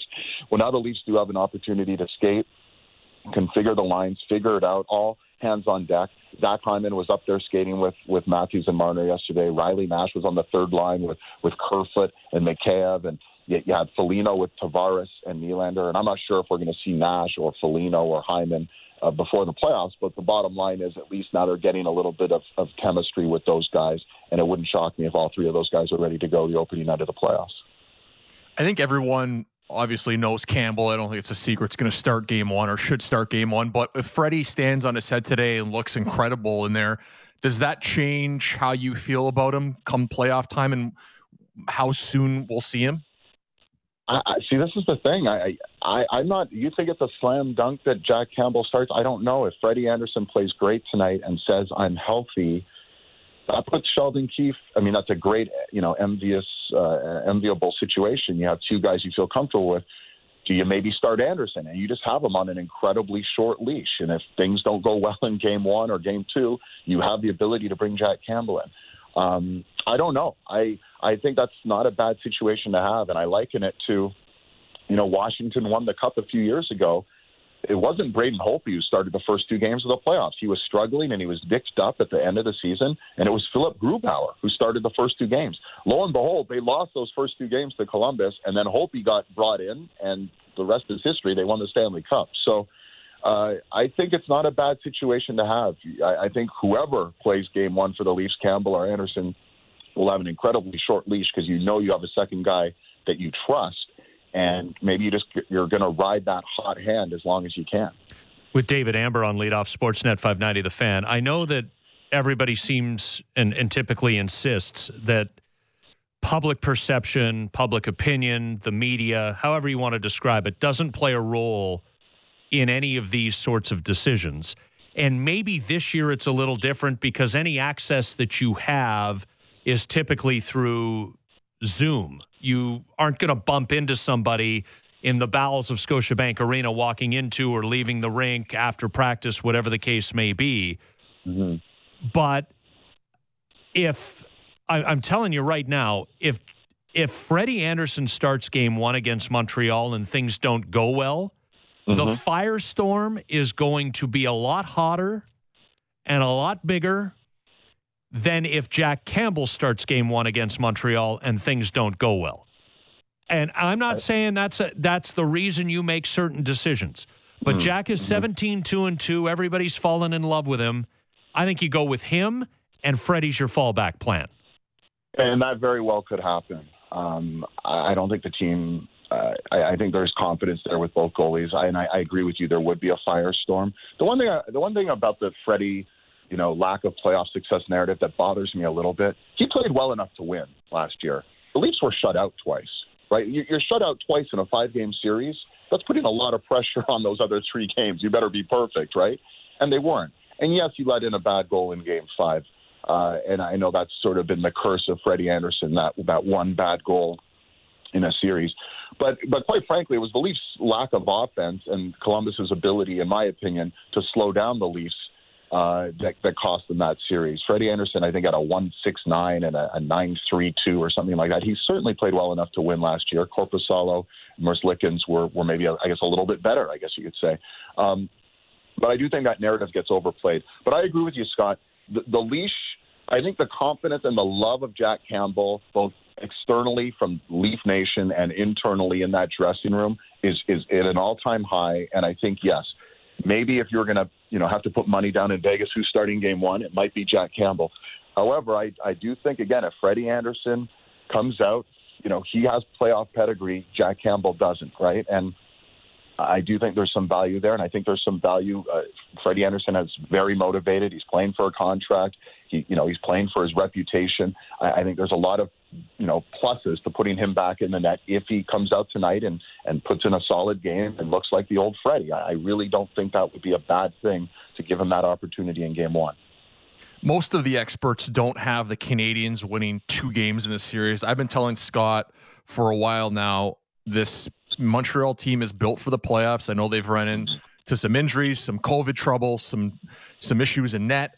But I think this series is going to be a lot tougher if the Montreal Canadiens can find some kind of consistency with their physical play and and making things tough on Toronto. Do you think they the Canadiens have a chance, or is this what everyone's predicting and it's going to be over in four or five? Well, I'd be surprised if the Leafs don't win this series. Having said that, I mean, my memory's not that bad. I'm old and everything. My memory's not that bad. I do remember last August, I talked to Sidney Crosby, talked to Evgeny Malkin. I mean, Pittsburgh was summarily dismissed by a, a red hot Carey Price and a very effective, stif- stifling Montreal defense. And, and, you know, that can happen. I mean, the Montreal team we've seen for the last month is not the Montreal team we're going to see night one of the playoffs. Gallagher's going to be back. Weber's going to be back. Price, you know, I don't know this, but I would think there's a strong possibility Price will be back. Uh, they are going to be, a, you know, at least on paper, a lot more looking like that team that was riding high at the beginning of the year. Having said that, I think the Leafs are the better team. I think they're the deeper team. I think they're the more talented team. I, I can't see on paper why the Leafs should lose this series. But if anyone's like, oh, yeah, the Leafs are going to roll in there and, and just sweep them, I, I just don't think it's as simple as that. I, I definitely think you know, uh, if these players come back healthy and Montreal plays the, the type of game it's comfortable playing, uh, then it's going to be a real, you know, dogfight with the Leafs, which makes it so compelling, right? And that game one, Scott touched on it. I mean, if the Leafs lose game one, you guys are going to have the best shows ever. I mean, it's going to be nuts, right? If the Leafs lose game one, all bets are off, and suddenly, like, the sky is falling and all the rest. So I'm really interested. You don't want to put too much, it's seven game series. You don't want to put too much credence on game one, but that will be very pivotal as far as the mood mm-hmm. of the mm-hmm. series moving oh, forward. yeah. I mean, but filing filing it under because of course. I know mm-hmm. that both franchises have had somewhat tortured pasts to the last quarter century, but Montreal's century long success is longer than the Leafs. Nobody's going to argue that. But of course, they have to meet in the playoffs for the first time in more than four decades with the Leafs as the overwhelming paper favorite. Like, of course, all the pressure has to be on the Leafs. Of course.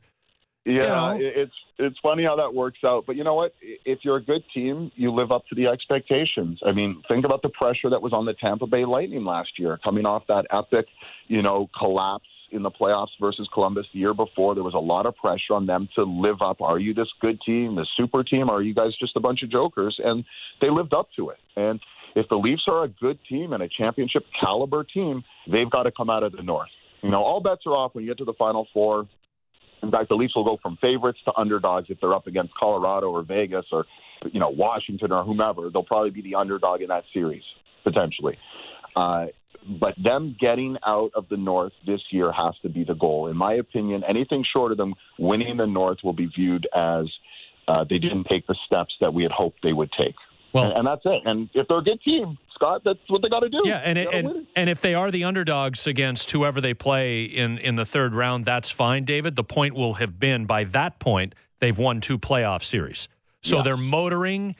That demon has been exorcised, and then yeah. it's just mano a mano, and we'll see what you got. Yeah, and I think that's it. And and there's this extra wrinkle this year. We haven't seen them against Tampa or Carolina or Florida or anyone, right? So we don't know, eh, you know, and everyone keeps saying, are the Leafs for real? Are they as good as the North as good as?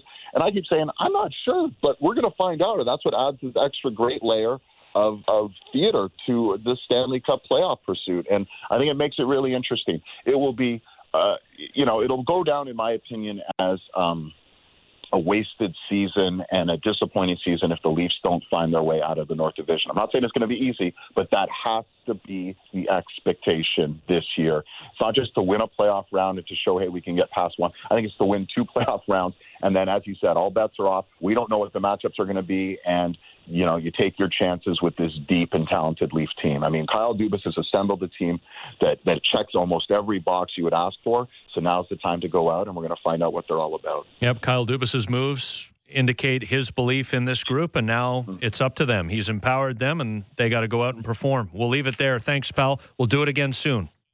Guys, enjoy. We're uh, excited for tonight, Wednesday night, uh, special edition of Hockey Night in Canada. So we'll see Freddie Andersen back in action. We'll catch you then. You bet. Leafs and Senators tonight on Sportsnet. As David said, the special edition of Hockey Night in Canada. David Amber Uh, brought to you by Don Valley North Lexus, where you can expect excellence online and in the showroom. Visit DonValleyNorthLexus.com. Dan Schulman, Adnan Virk, Michael Grange in the 8 o'clock hour. Up next from the Montreal Gazette, Stu Cowan on how the Habs are feeling heading into the playoffs. And we'll get updates on some of their injured players. Keep the text coming if you make our morning with McDonald's. Texting us to 59590, you will win a $200 McDonald's gift card. This is part of the celebration of the return of the Smarties McFlurry. See if we can get an order of that Yeah, at some point this week.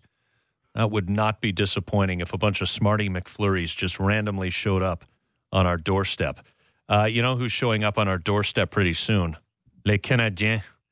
And uh, here he is from the Montreal Gazette, friend of the show, uh, Stu Cowan, uh, columnist with the newspaper, is here, and we'll get the uh, Montreal perspective on this thing.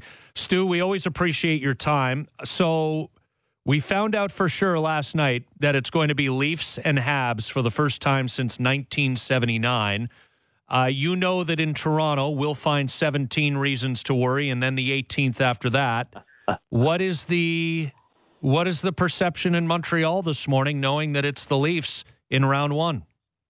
Well, you know, Canadiens fans, there's probably like Leaf fans in a lot of ways. Some are, optimistic and probably more are pessimistic. Uh, I think for the Canadiens, this is really, you know, because that week they missed after Joel Armia tested positive for COVID. No, they played their last 25 games in 44 days. So the best thing that happened for them is that tonight's game is meaningless. Uh, Dominic Ducharme said yesterday he might rest a couple of his key guys tonight uh, to give them a little bit of a of a break. But this has been a real grind for the Canadiens just to get here. Uh, they've had a lot of injuries, uh, that grueling schedule, and uh, I mean, I, I personally think it's a mismatch against the Leafs. I can see the Habs maybe winning one game, uh, but for them to get into the playoffs uh, legitimately after last year getting in because of uh, you know the expanded format uh, is an accomplishment for this team, but it's also a, a disappointment considering the way they started the year with a seven one and two record. Uh, you know, since then they've lost a lot more games than they've won. Uh, but you know, Marc Bergevin as always says, you know, get into the playoffs and anything can happen, which is true. But I'd be very shocked if uh, the Canadiens won more than one game against the Leafs. If they do have a chance against the Leafs, who are the guys you're going to look to to say, okay, uh, th- these are the guys we have to lean on? Obviously, you have to figure out what's happening in net, but defensively and, and offensively, who are who are your guys that you're going to look to make an impact if the Canadiens do have a chance? Well, you know, the problems with the Canadiens for so many years is offense. They just don't score enough goals. And last year in the postseason, you know, Carey Price played really well. They beat Pittsburgh, and he played really well against Philadelphia, but they just couldn't score for him. And that's been the situation again this year. Uh, you know, Jake Allen's played more of the games, and the Canadiens just can't score enough goals.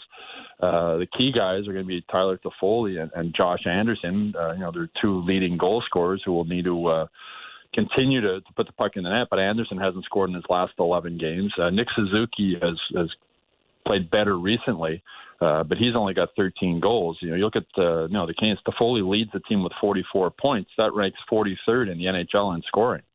And uh, you know this has been a long time problem for the Canadiens. The last time they had a player in the top 10 in NHL scoring was Mats Naslund back in 1986. So that's you know it's kind of shocking when you think about that for a team that used to be known as the Flying Frenchmen. So for them, it's going to be you know Toffoli and Anderson and Gallagher coming back. Uh, you know, he hasn't played since fracturing his thumb on, on uh, April 5th. Uh, he's uh, the heartbeat of this team.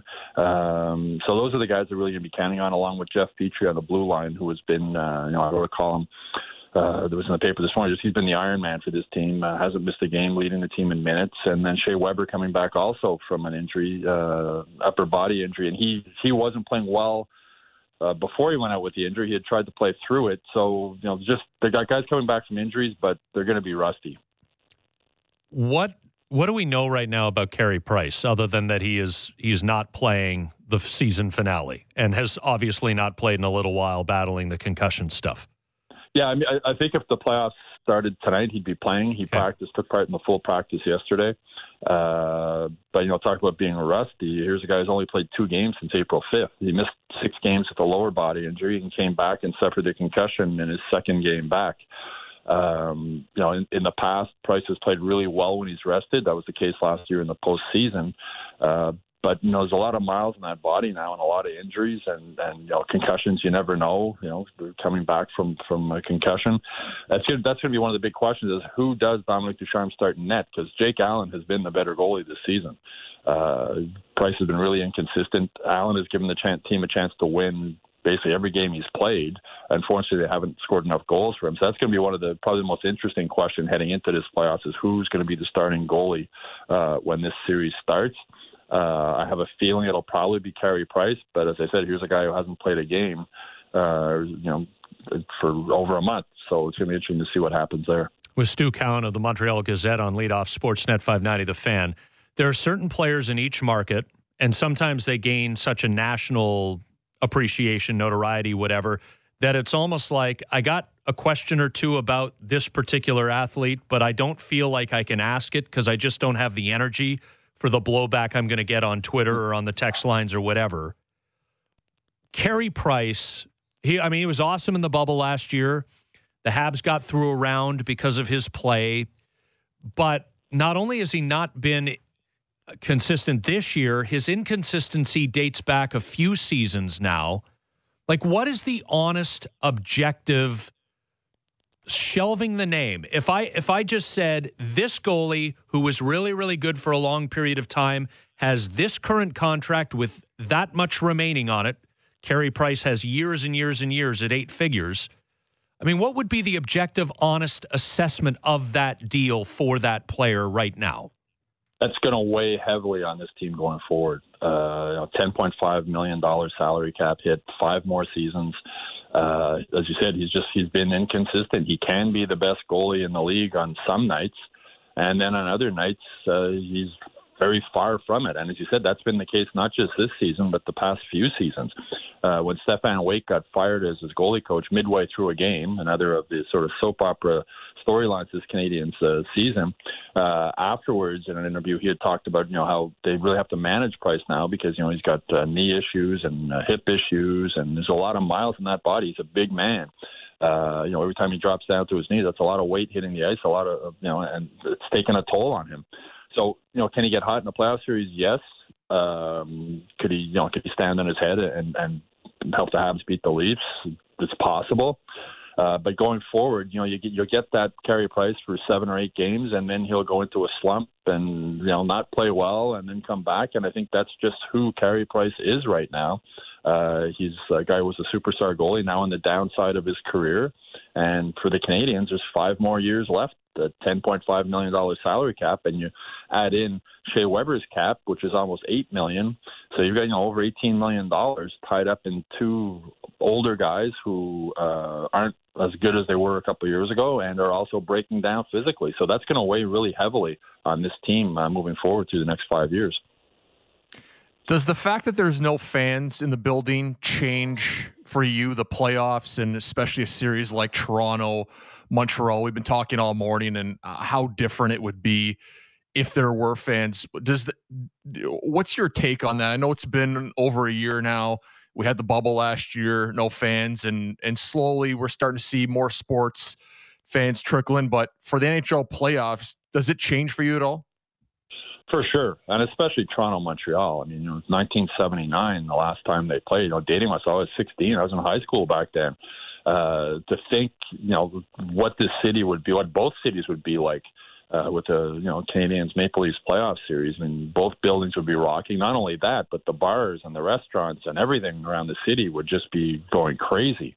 Uh, so yeah, it's going to be really weird uh, with no fans. Having said that, I was watching you know, a game the other night on TV uh, with my wife, and I was saying, you know, we're so used now to watching games without fans. It's going to be weird now when fans are back in, in, in the arenas.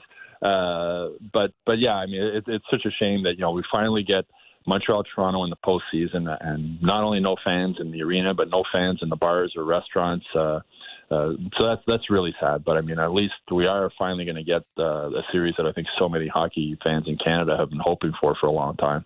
Stu, awesome of you to do this, and uh, you can bet once the series is underway, we'll be back in touch. Appreciate it, and uh, enjoy the lead up. It'll be fun. Okay, I look forward to it. Thanks a lot. That's Stu Cowan of the Montreal Gazette. We're taking texts, Ziggy, to 59590. If you make our morning with McDonald's, you get a $200 McDonald's gift card. Uh, this is all part of the celebration of the return to the McDonald's menu of the Smarties McFlurry. The best, I think, the best text that has come in so far. My name is Ken. I hope I win the McDonald's gift card. That's what you got for me right now. That's I what I got. For, expecting it. my name is Ken. I hope I win the McDonald's gift card. Just get right to the point. Is that Ken Reed? Can we? What's the number on it? Let's It's don't a- read it out. It's a six four seven number. it could be Ken Reed right now. Could be Ken. That could- you think yeah. Ken Reed is up? He listens to the. He messages me sometimes during the show. Oh, yeah. Oh, Ken's not up. Ken He's got sleeping. something. Ken If, works if you late. say if you say the word deep or pucks, I think he has some kind of notification on his phone that just it buzzes him. Well- on any media any media form. He's yeah, got it, it- well, he's got his pucks in deep count on Sportsnet I mean. Central Yeah, through the season, go. right? So, and sometimes he gets a little loose with the pucks in deep rule too. Like there's post game interviews with players around the NHL, and if they like chip pucks in or like he'll just always he'll add it to the counter. We got another text. Uh, My name is Noah. Give it to me, not Ken. All right. So now what it was? It's just go, now. this is- here we go. this is This is somehow going to circle back to all the horsey Oh, jokes. yeah. Oh yeah. So yeah, my name is Jordan. Okay, but all right. So Jordan wants one. So now we're just going to get first names. So somebody's going to jump on Noah now. Don't give it to Noah. Don't give it to Ken. I see where all of this is going. It's going to get dangerous. Uh, Dan Schulman at eight thirty-five. Adnan Virk in about fifteen minutes. Time up next. Michael Grange. Just how rotten an experience was it for the Raptors in Tampa? We've heard from Chris Boucher and Freddie VanVleet over the last 24 or so hours how they can't wait to get back to Toronto. And now that the Raptors season is all but over, there's just the leftover games to be played. When are we going to have clarity on Masai Ujiri's future? Michael Grange next, but first. Here's what we're talking about on leadoff this morning. Sportsnet 590, the fan. Jets 5, Canucks nothing last night. Why do we care about that? Well, it solidifies that Winnipeg is the three seed in the North Division, which means Montreal is the four seed, which means it's the Leafs and the Habs in the first round of the playoffs. The first time these two teams will meet in the postseason since 1979. What were you doing in 1979? I was busy not being on this planet yet.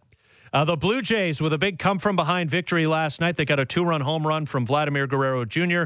and then took advantage of a Braves bullpen that coughed it up with a three run eighth inning. Jays five, Atlanta three. The Blue Jays are back in action tonight on Sportsnet 590 The Fan, a game you can watch on Sportsnet 1. Hyunjin Ryu uh, gets the ball for Toronto. Max Fried will pitch for Atlanta. Battle of left handers. The Raptors well, they're not playing anybody. And so they got the result that comes when you essentially don't use any of your starters. 115 96. Uh, the Raptors fall to Kawhi and the LA Clippers in Tampa last night.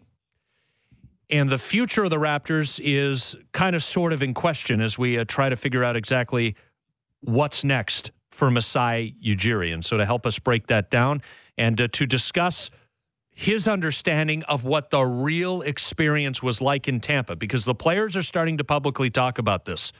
Uh, we welcome to the program uh, Sportsnet's NBA insider, Raptors reporter uh, Michael Grange. Uh, Michael, always good to chat. Uh, thank you for your time this morning. Let's start with the players and the actual experience of this season. I mean, you've been involved in the Zoom calls. Uh, you're, you've got contacts inside the team, outside the team from what we've seen, we probably don't know four fifths of it or more. If you could describe the season and the experience that these players had playing in Tampa and dealing with all the COVID stuff, what would be an apt description?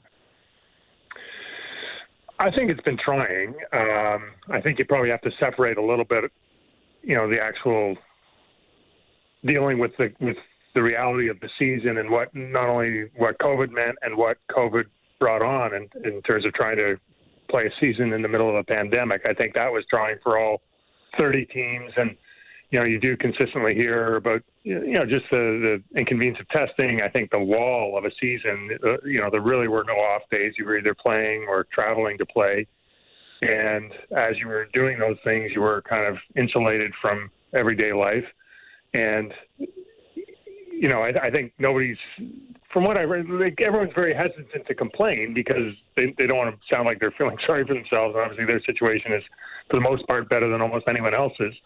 But uh, just relative to what they're expected to do and to get out and compete and entertain while, you know, uh, just going hotel, bus, uh, arena, um, testing over and over again. I mean, I think I, that's been difficult for every team. I think for the Raptors, um, You know, I don't, I don't know if to a man that they would find being in Tampa all that bad. I think it was certainly, um, you know, there was certainly a lot of dislocation. I think there's a sensitivity more to people around the team staff and and and things like that who actually have full time lives entrenched in Toronto with kids and families and wives and these kinds of things. They really had to make a lot of sacrifices and adjustments, and there's an awareness uh, that I mean, if you're a 26 year old NBA player with no attachments.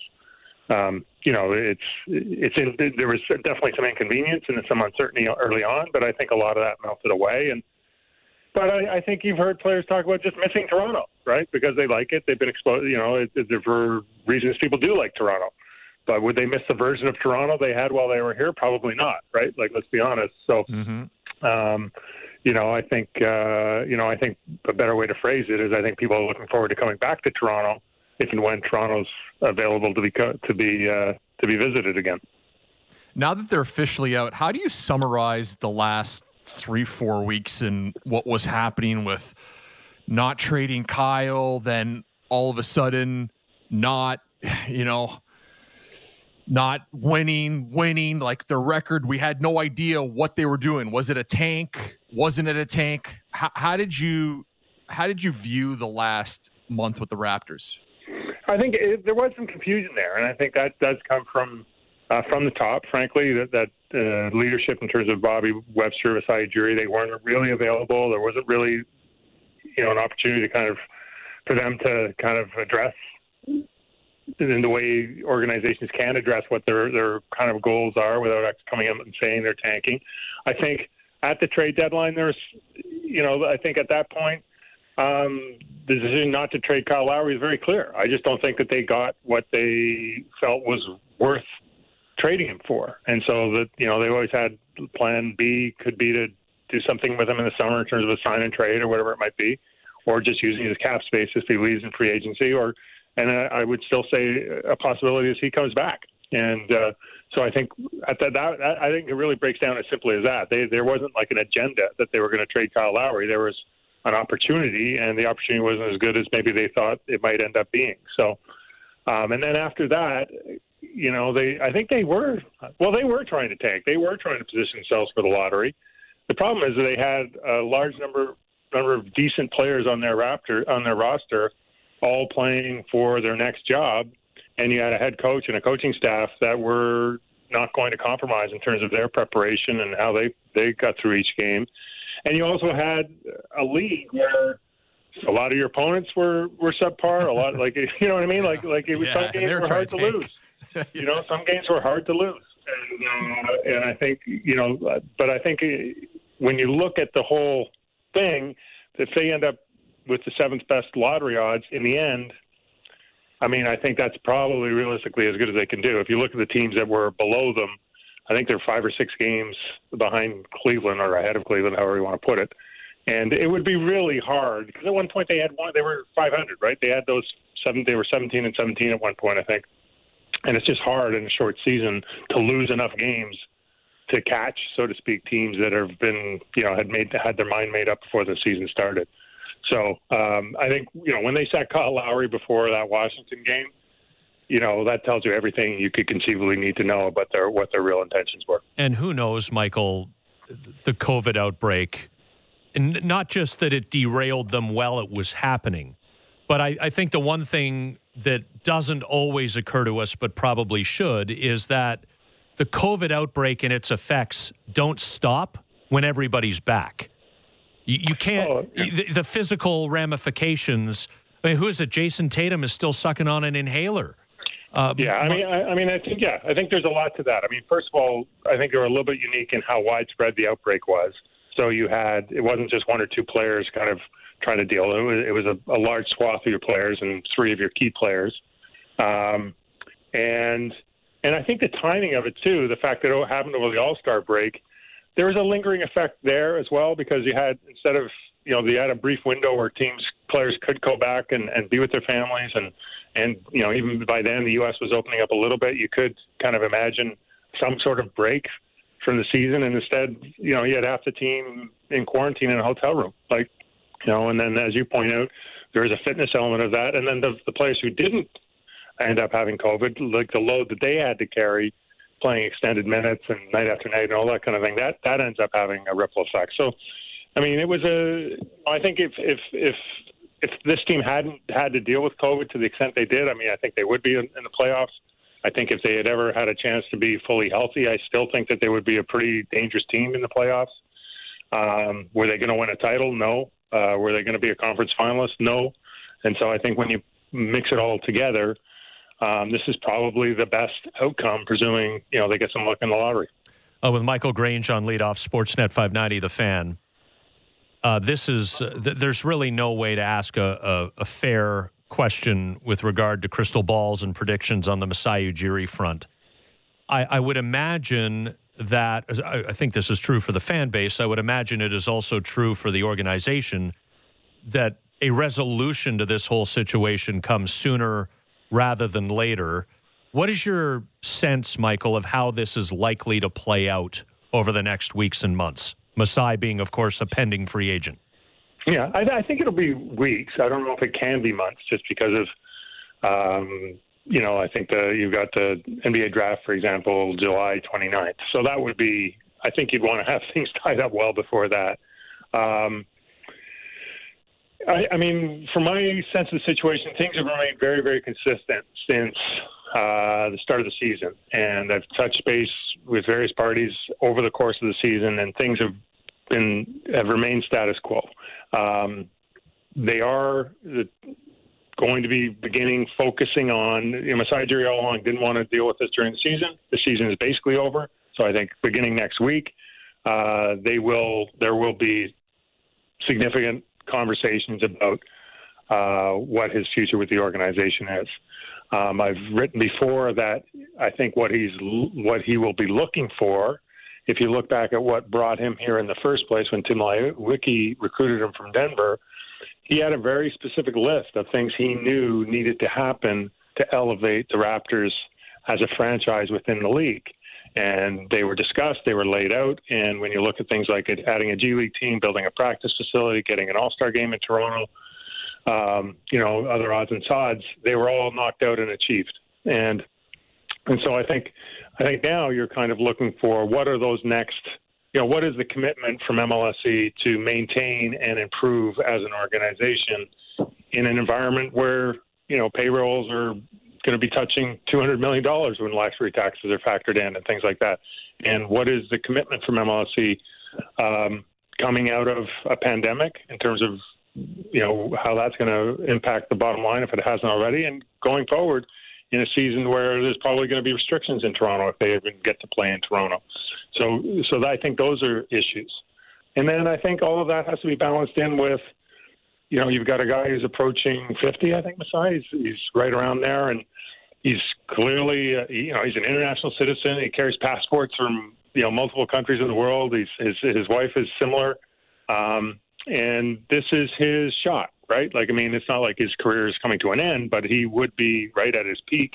And so, whatever choice you make, um, you know, it's going to be for the probably the best years of your career, potentially the prime of your career. And so, do you want to you want to explore all your options? You want to make sure that if you stay, this is absolutely the right place, and you want to know if there are opportunities out there that could um, shape the next stage of your career in your life. So I think those things are all still to be, you know, I think those things are all in play. And, uh, you know, if I, I, and I wrote this back, you know, before the season started, and, and I don't really have any reason to change it. I, I think the most likely scenario here, I think there's a few different scenarios. One is, um, you know, I, I mean, I don't see him signing here and being a Raptor for life. Like I, I think it's more likely if he does stay, it'll be kind of a shorter term deal.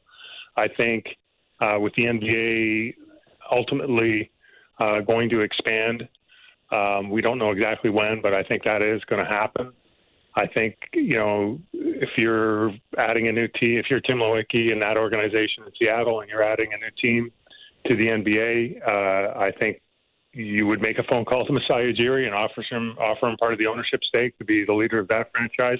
I think that's an opportunity you want to keep your your uh, options open for. Um, and, and you know, and, and really, but the one thing from MLSE's point of view is he doesn't have any specific leverage right now. There is not that next great NBA job available uh, that we know of, and um, you know, and unless he wants to take a year off and just kind of consider the landscape, then you know, I think the most likely scenario is he does return, and it's probably on. Um, you know, some kind of shorter, more flexible deal, and and and I think that's what I was talking about before the season started, and I'm not 100% sure why that would change at this point.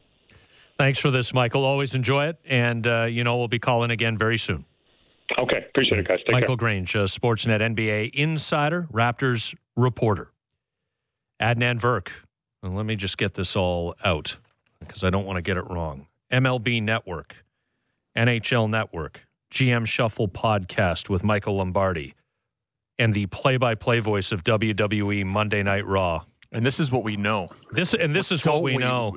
But don't we know? Oh, yeah. I wonder if this guy is sneaking off for three hours every afternoon to a McDonald's to serve Smarties McFlurries, which we're giving away gift cards for today. I don't think he's doing that, but it wouldn't surprise me if you did tell me. Nothing, nothing would surprise Nothing us. at this moment. Adnan Virk running the world. Uh, that's uh, that's probably the right title for you. Okay, so uh, we'll push the Leafs back to just a little bit later in the conversation. If Nate Pearson comes out Sunday and pitches well against Houston, this is not a conversation. Where, though, because he didn't pitch well against Houston, did this go wrong?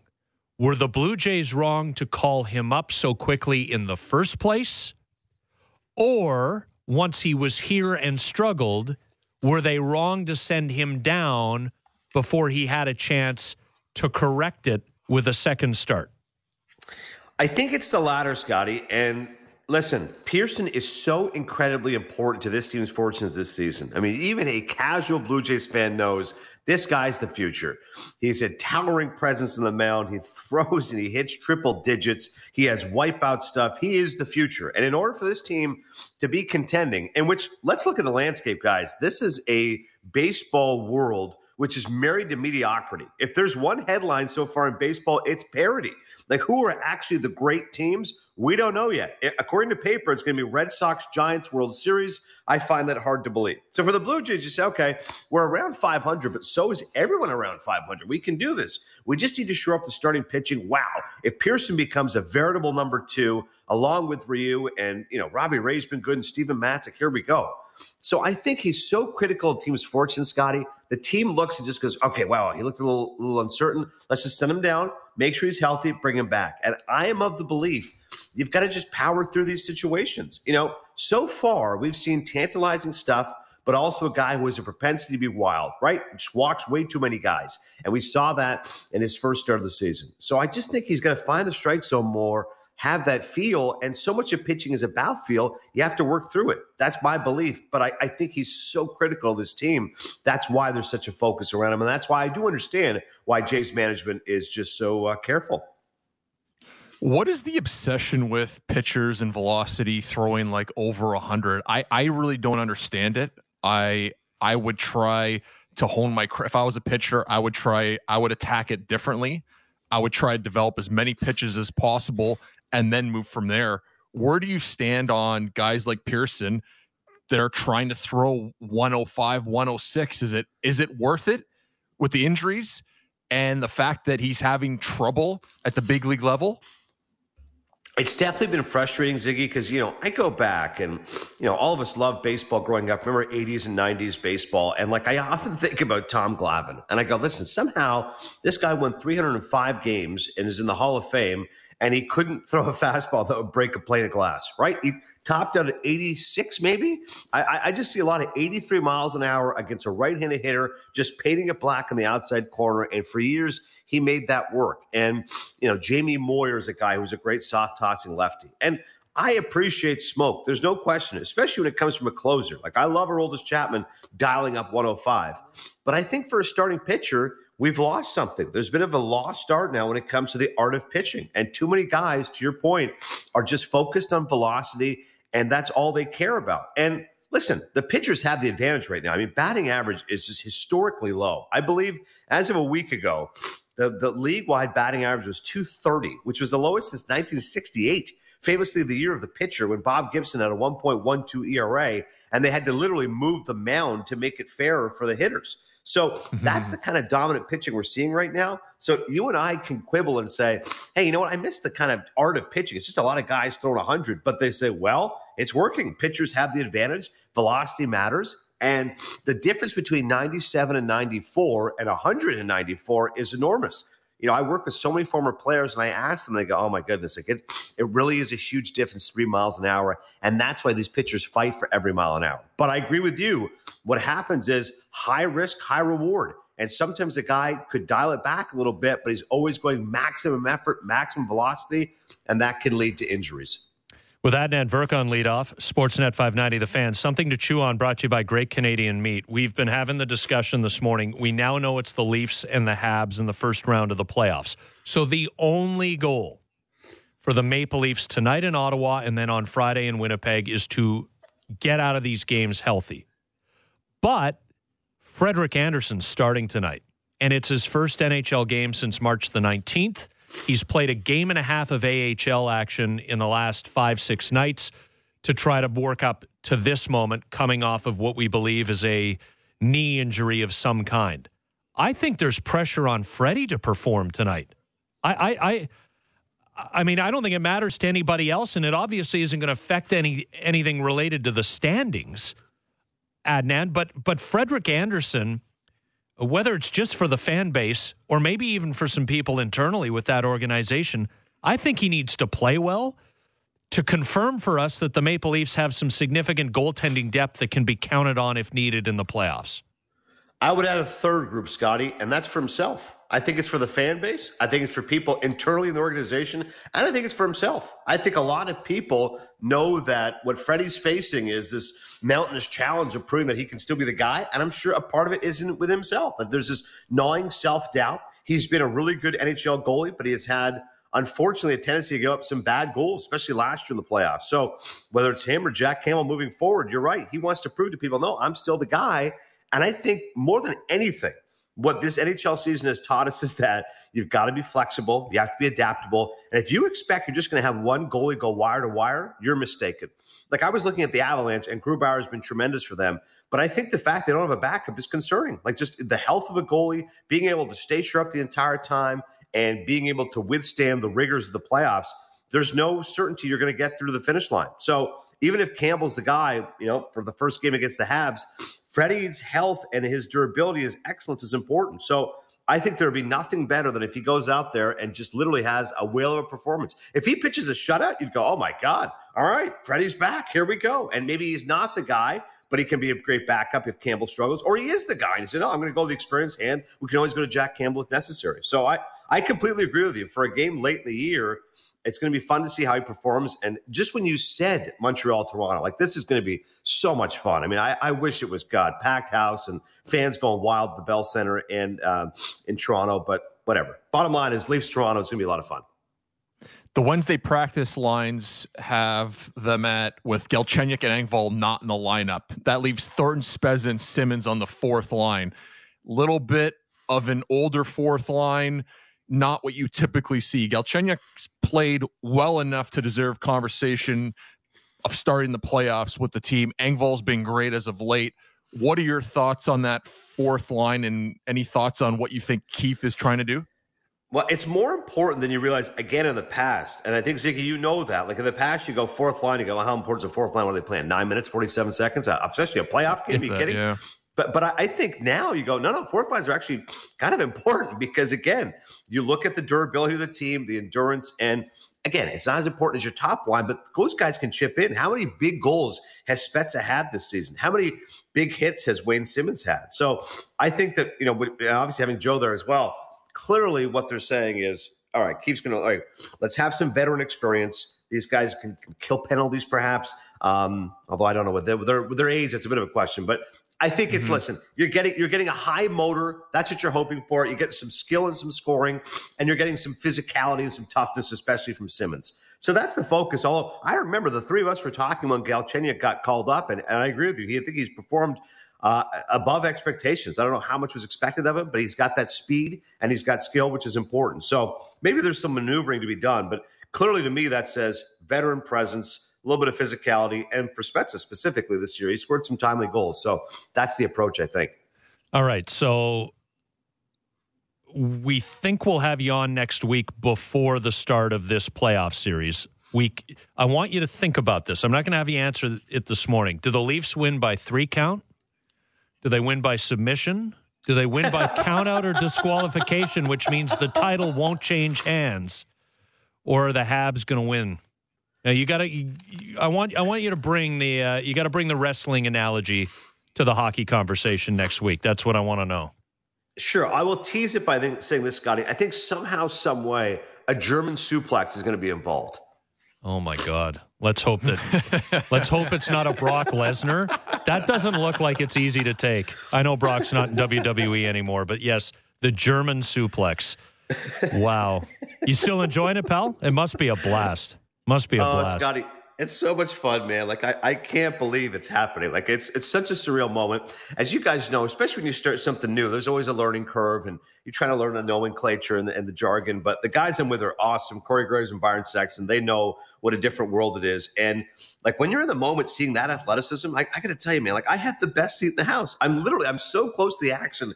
When you see somebody go flying off the top ropes or deliver a crazy body slam like Braun Strowman does, it is, it is bone rattling, and it really is amazing to see. Anybody who doesn't get WWE, I feel sorry for them because you're missing out. Wait until you get 15, 18,000 people in an arena for a Monday Night Raw. then it'll be then it'll be the true experience. Uh, we'll do it again next week, pal, and look forward to it. Uh, I'm off to get a Smarties McFlurry. And by the way, I did work at McDonald's, not now, but way back in the day, two and a half years. And I did win Employee of the Month four months in, one of the great achievements in my career. Your face was on the wall too, right? A photo, a photo of Adnan Virk for a full month. The bright smile, the employee of the month. Love it. Yeah. All right, pal. We'll talk next week. Adnan Virk of MLB Network, NHL Network, the GM Shuffle podcast, and the play-by-play voice of Monday Night Raw, which you can watch each and every Monday night at eight o'clock on Sportsnet 360. Dan Shulman on the huge come from behind win for the Blue Jays last night. Hey, look, they're two games over 500. They've been through a lot, and they're right in the thick of it. And we all still believe in Nate Pearson, but there has been a bump in the road. Could it, should it, have been avoided? Dan Shulman next. This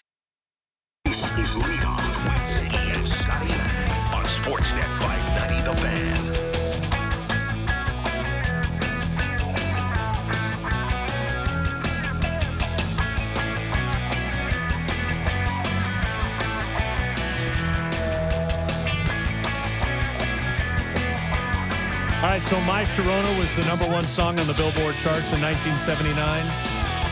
The last time the Leafs and Habs met in the playoffs.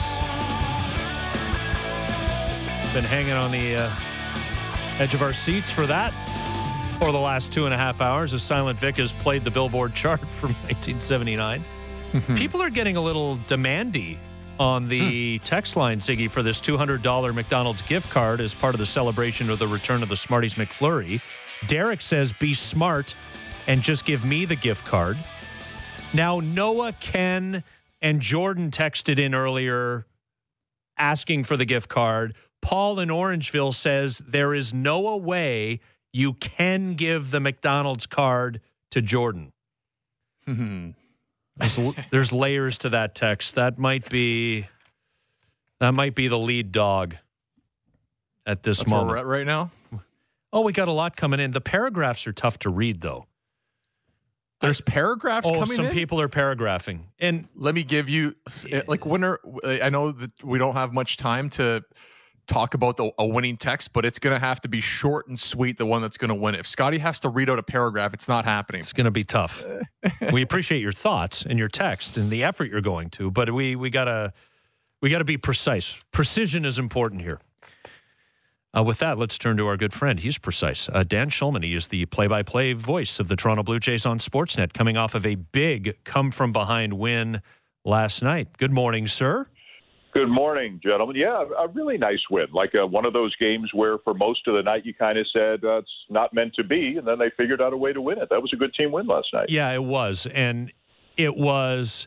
It, it two things were happening at once and you said it on the broadcast a buck, and I was right there with you. It Robbie Ray has set such a bar this year that he's not going to reach it every fifth day. He wasn't quite as precise, as I keep coming back to that word, as he has been in recent starts. And yet, Dan, he kept them in the game as the offense was limping along against Bryce Wilson for five innings. And yep with the Toronto. I always say this with Auston Matthews and the Leafs. You're down a goal late. Something special can happen with Auston Matthews on the ice. Doesn't matter how badly or how limp they've looked. Vladimir Guerrero Jr., you get him to the plate as the opportunity, uh, or with the opportunity of being the tying run, something special could happen. And we saw it last night. Yeah, a, a, lot of good things. And you're right. Robbie Ray wasn't quite as good, in my opinion, as he was his previous three starts. His fastball wasn't quite as overpowering as it was the last three starts, but I thought he used his slider and his curveball very well, and he got the outs he needed to get. And it's funny, he, he always seems like he's going to give up a couple of solo home runs. But if you're not walking guys, they're solo home runs. They're not two run homers or three run homers, uh, and that's okay. And then you know, I wonder when Acuna homered and jogged by Vladdy at first and said something to him. I wonder if that fired up Vladdy a little bit. You know, maybe that's just me making a story where none exists, but um, he had a couple of great at bats after that. And, and let's be honest, Atlanta made two bad mistakes in the eighth inning, one by the pitcher and one by Freddie Freeman. And then the bullpen, Thornton the seventh, Chatwood the eighth, Romano eventually the ninth, uh, as stressful as that got. But this is one of those games where every single part of the team contributed. And while we're talking Vladdy, he made three good defensive plays last night too. Like he's getting better and better over there. And Buck and I were talking about it. There, there could be even another level for him on both sides of the ball. You know, have a have a great year this year. Go home, uh, take the conditioning program to even and the nutrition even to the next level, and might you know he might even come back better next year. They optioned Nate Pearson to AAA in Buffalo, and I'm not sure what you think of it, but I I'm okay with bringing a prospect in, prospect in, having him taste a little bit. I know he's played at the big league level before, but have yeah. him come in this year, see where he's at, and then I'm okay sending him down. Is that the wrong move, or would you you know would you have rather just kept him in AAA until he absolutely dominated and then bring him up? So here's here's the thing I keep thinking about: is they're caught between what's best long term for him and the team versus the immediate need. And the immediate need was they had to get a guy to give them some innings on Sunday because the bullpen was shot. So they said, okay, he was good in AAA. Let's bring him up. He and Anthony Kay could maybe go seven, maybe eight innings between them. Obviously, it didn't turn out that way. So I don't think they wanted to bring him up for Sunday. I think they felt they had to bring him up for Sunday. Then they bring him up, and he walks five and two and a third. And now I think they're saying, uh oh, maybe we can't let him go out there and do this again. If it happens again, maybe it's going to take us a while to undo whatever damage might happen because he does it again. So I, I think they're continually caught between, you know, micro and macro, short term and long term, ho- however you want to phrase it. Um, I, I honestly, I, I find this a very a, a difficult situation right now because we don't know exactly what it is. Is it mechanics? Is it health? Is he struggling with confidence? Like he has never had a walk problem in the minor leagues, never. And he had, you know, he had one on Sunday in the major leagues, and he had one at times last year as well. But then you see him in the playoffs last year against Tampa Bay, and he's just overpowering. Like he blows them away. So it, it is in there. The trick is how can they get it out? So I think I would have if you're going to bring him up, I think I would have liked to have seen him get another opportunity in some sort of a role. But my guess is, Iggy, that they were concerned that if it happened again, then the problem might get bigger and it might take them mm-hmm. longer to fix it. And Alec Manoah's name is is factoring in. He's going to make his second minor league start after blowing the doors off on opening night. The six inning, two hit, twelve strikeout, no walk performance. Like if he's good again tonight, Dan, that that conversation is going to ramp up. And I, for Ross Atkins and Mark Shapiro, it's always about managing expectations and not trying to push this thing along too far.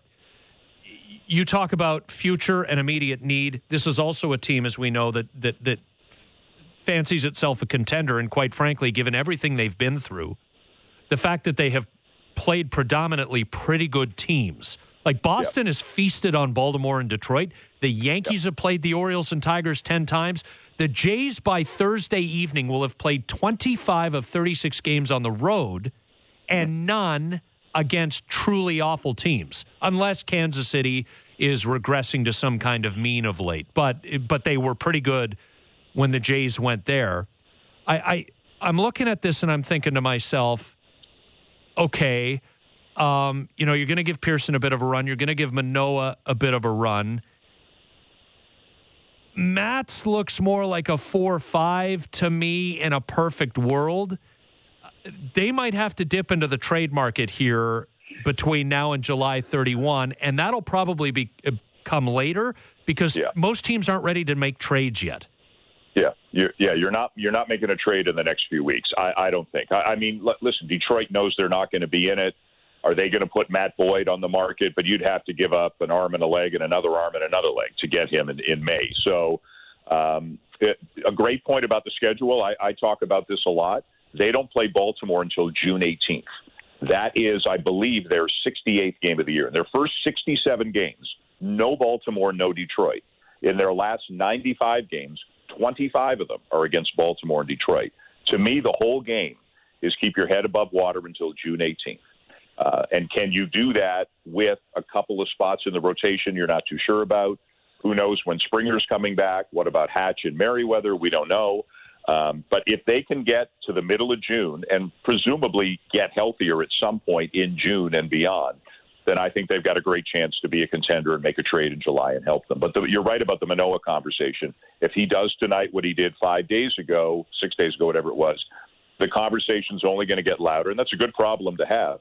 The only difference in my mind between Manoah and Pearson is Manoah has fewer professional innings, mm-hmm. which is not nothing. Uh, you know, the guy's barely pitched. He's got seven appearances in affiliated baseball for a total of like 35 innings or something like that but his confidence seems to be off the charts. He he just rolled the New York Yankees and, and other teams in spring training.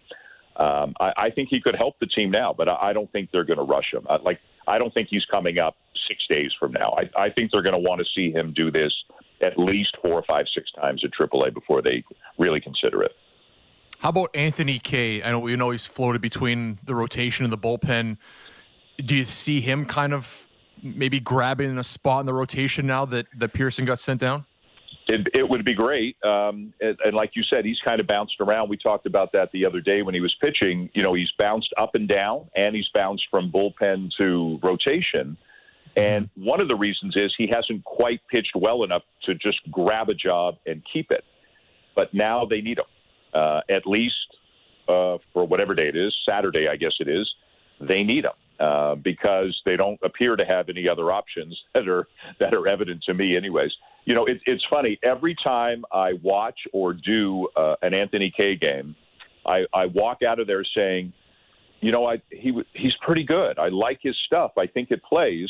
But then it, you look at the line, and it's like three and a third, four hits, three runs, three walks, and, and there's just too much going on. He, he'll have two or three really good innings, but in the middle somewhere, he has one really bad stretch and he gives up three or four runs. And that's not something you can do if you're going to get deep into a game and give your team a chance to win. So I think he, I, you know, Charlie said he's the most likely candidate for Saturday right now, but they've got to hope they get enough out of the Stripling and the Kay spots in the next, you know, in the interim to give them a chance to to win some of those games. Um, and their depth is being tested here, and their bullpen is being tested. And, and I just hope they can get through the next month reasonably well, and that hopefully they're healthier and the pitching staff is stronger and Springer's back, and then they can really take off. Well, the, like last night, Dan, I'm watching, and what, what did Robbie Ray throw? 25 pitches or so in the first inning, and he was kind of yanking the fastball a bit. And I'm thinking to myself, and the second inning wasn't totally smooth, and I'm thinking, geez, like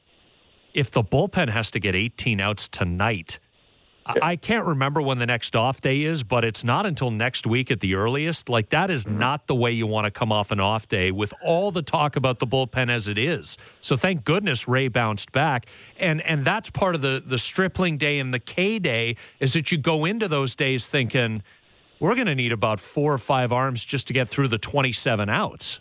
Yeah.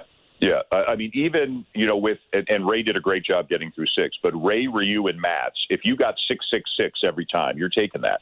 So that's three innings every game. And with Stripling and Kay, realistically, are you going to get four, maybe five? So now you need four or five innings uh, in those games. And uh, again, they they don't have Dolis, they don't have Phelps, they don't have Merryweather, they're they're they don't have Castro.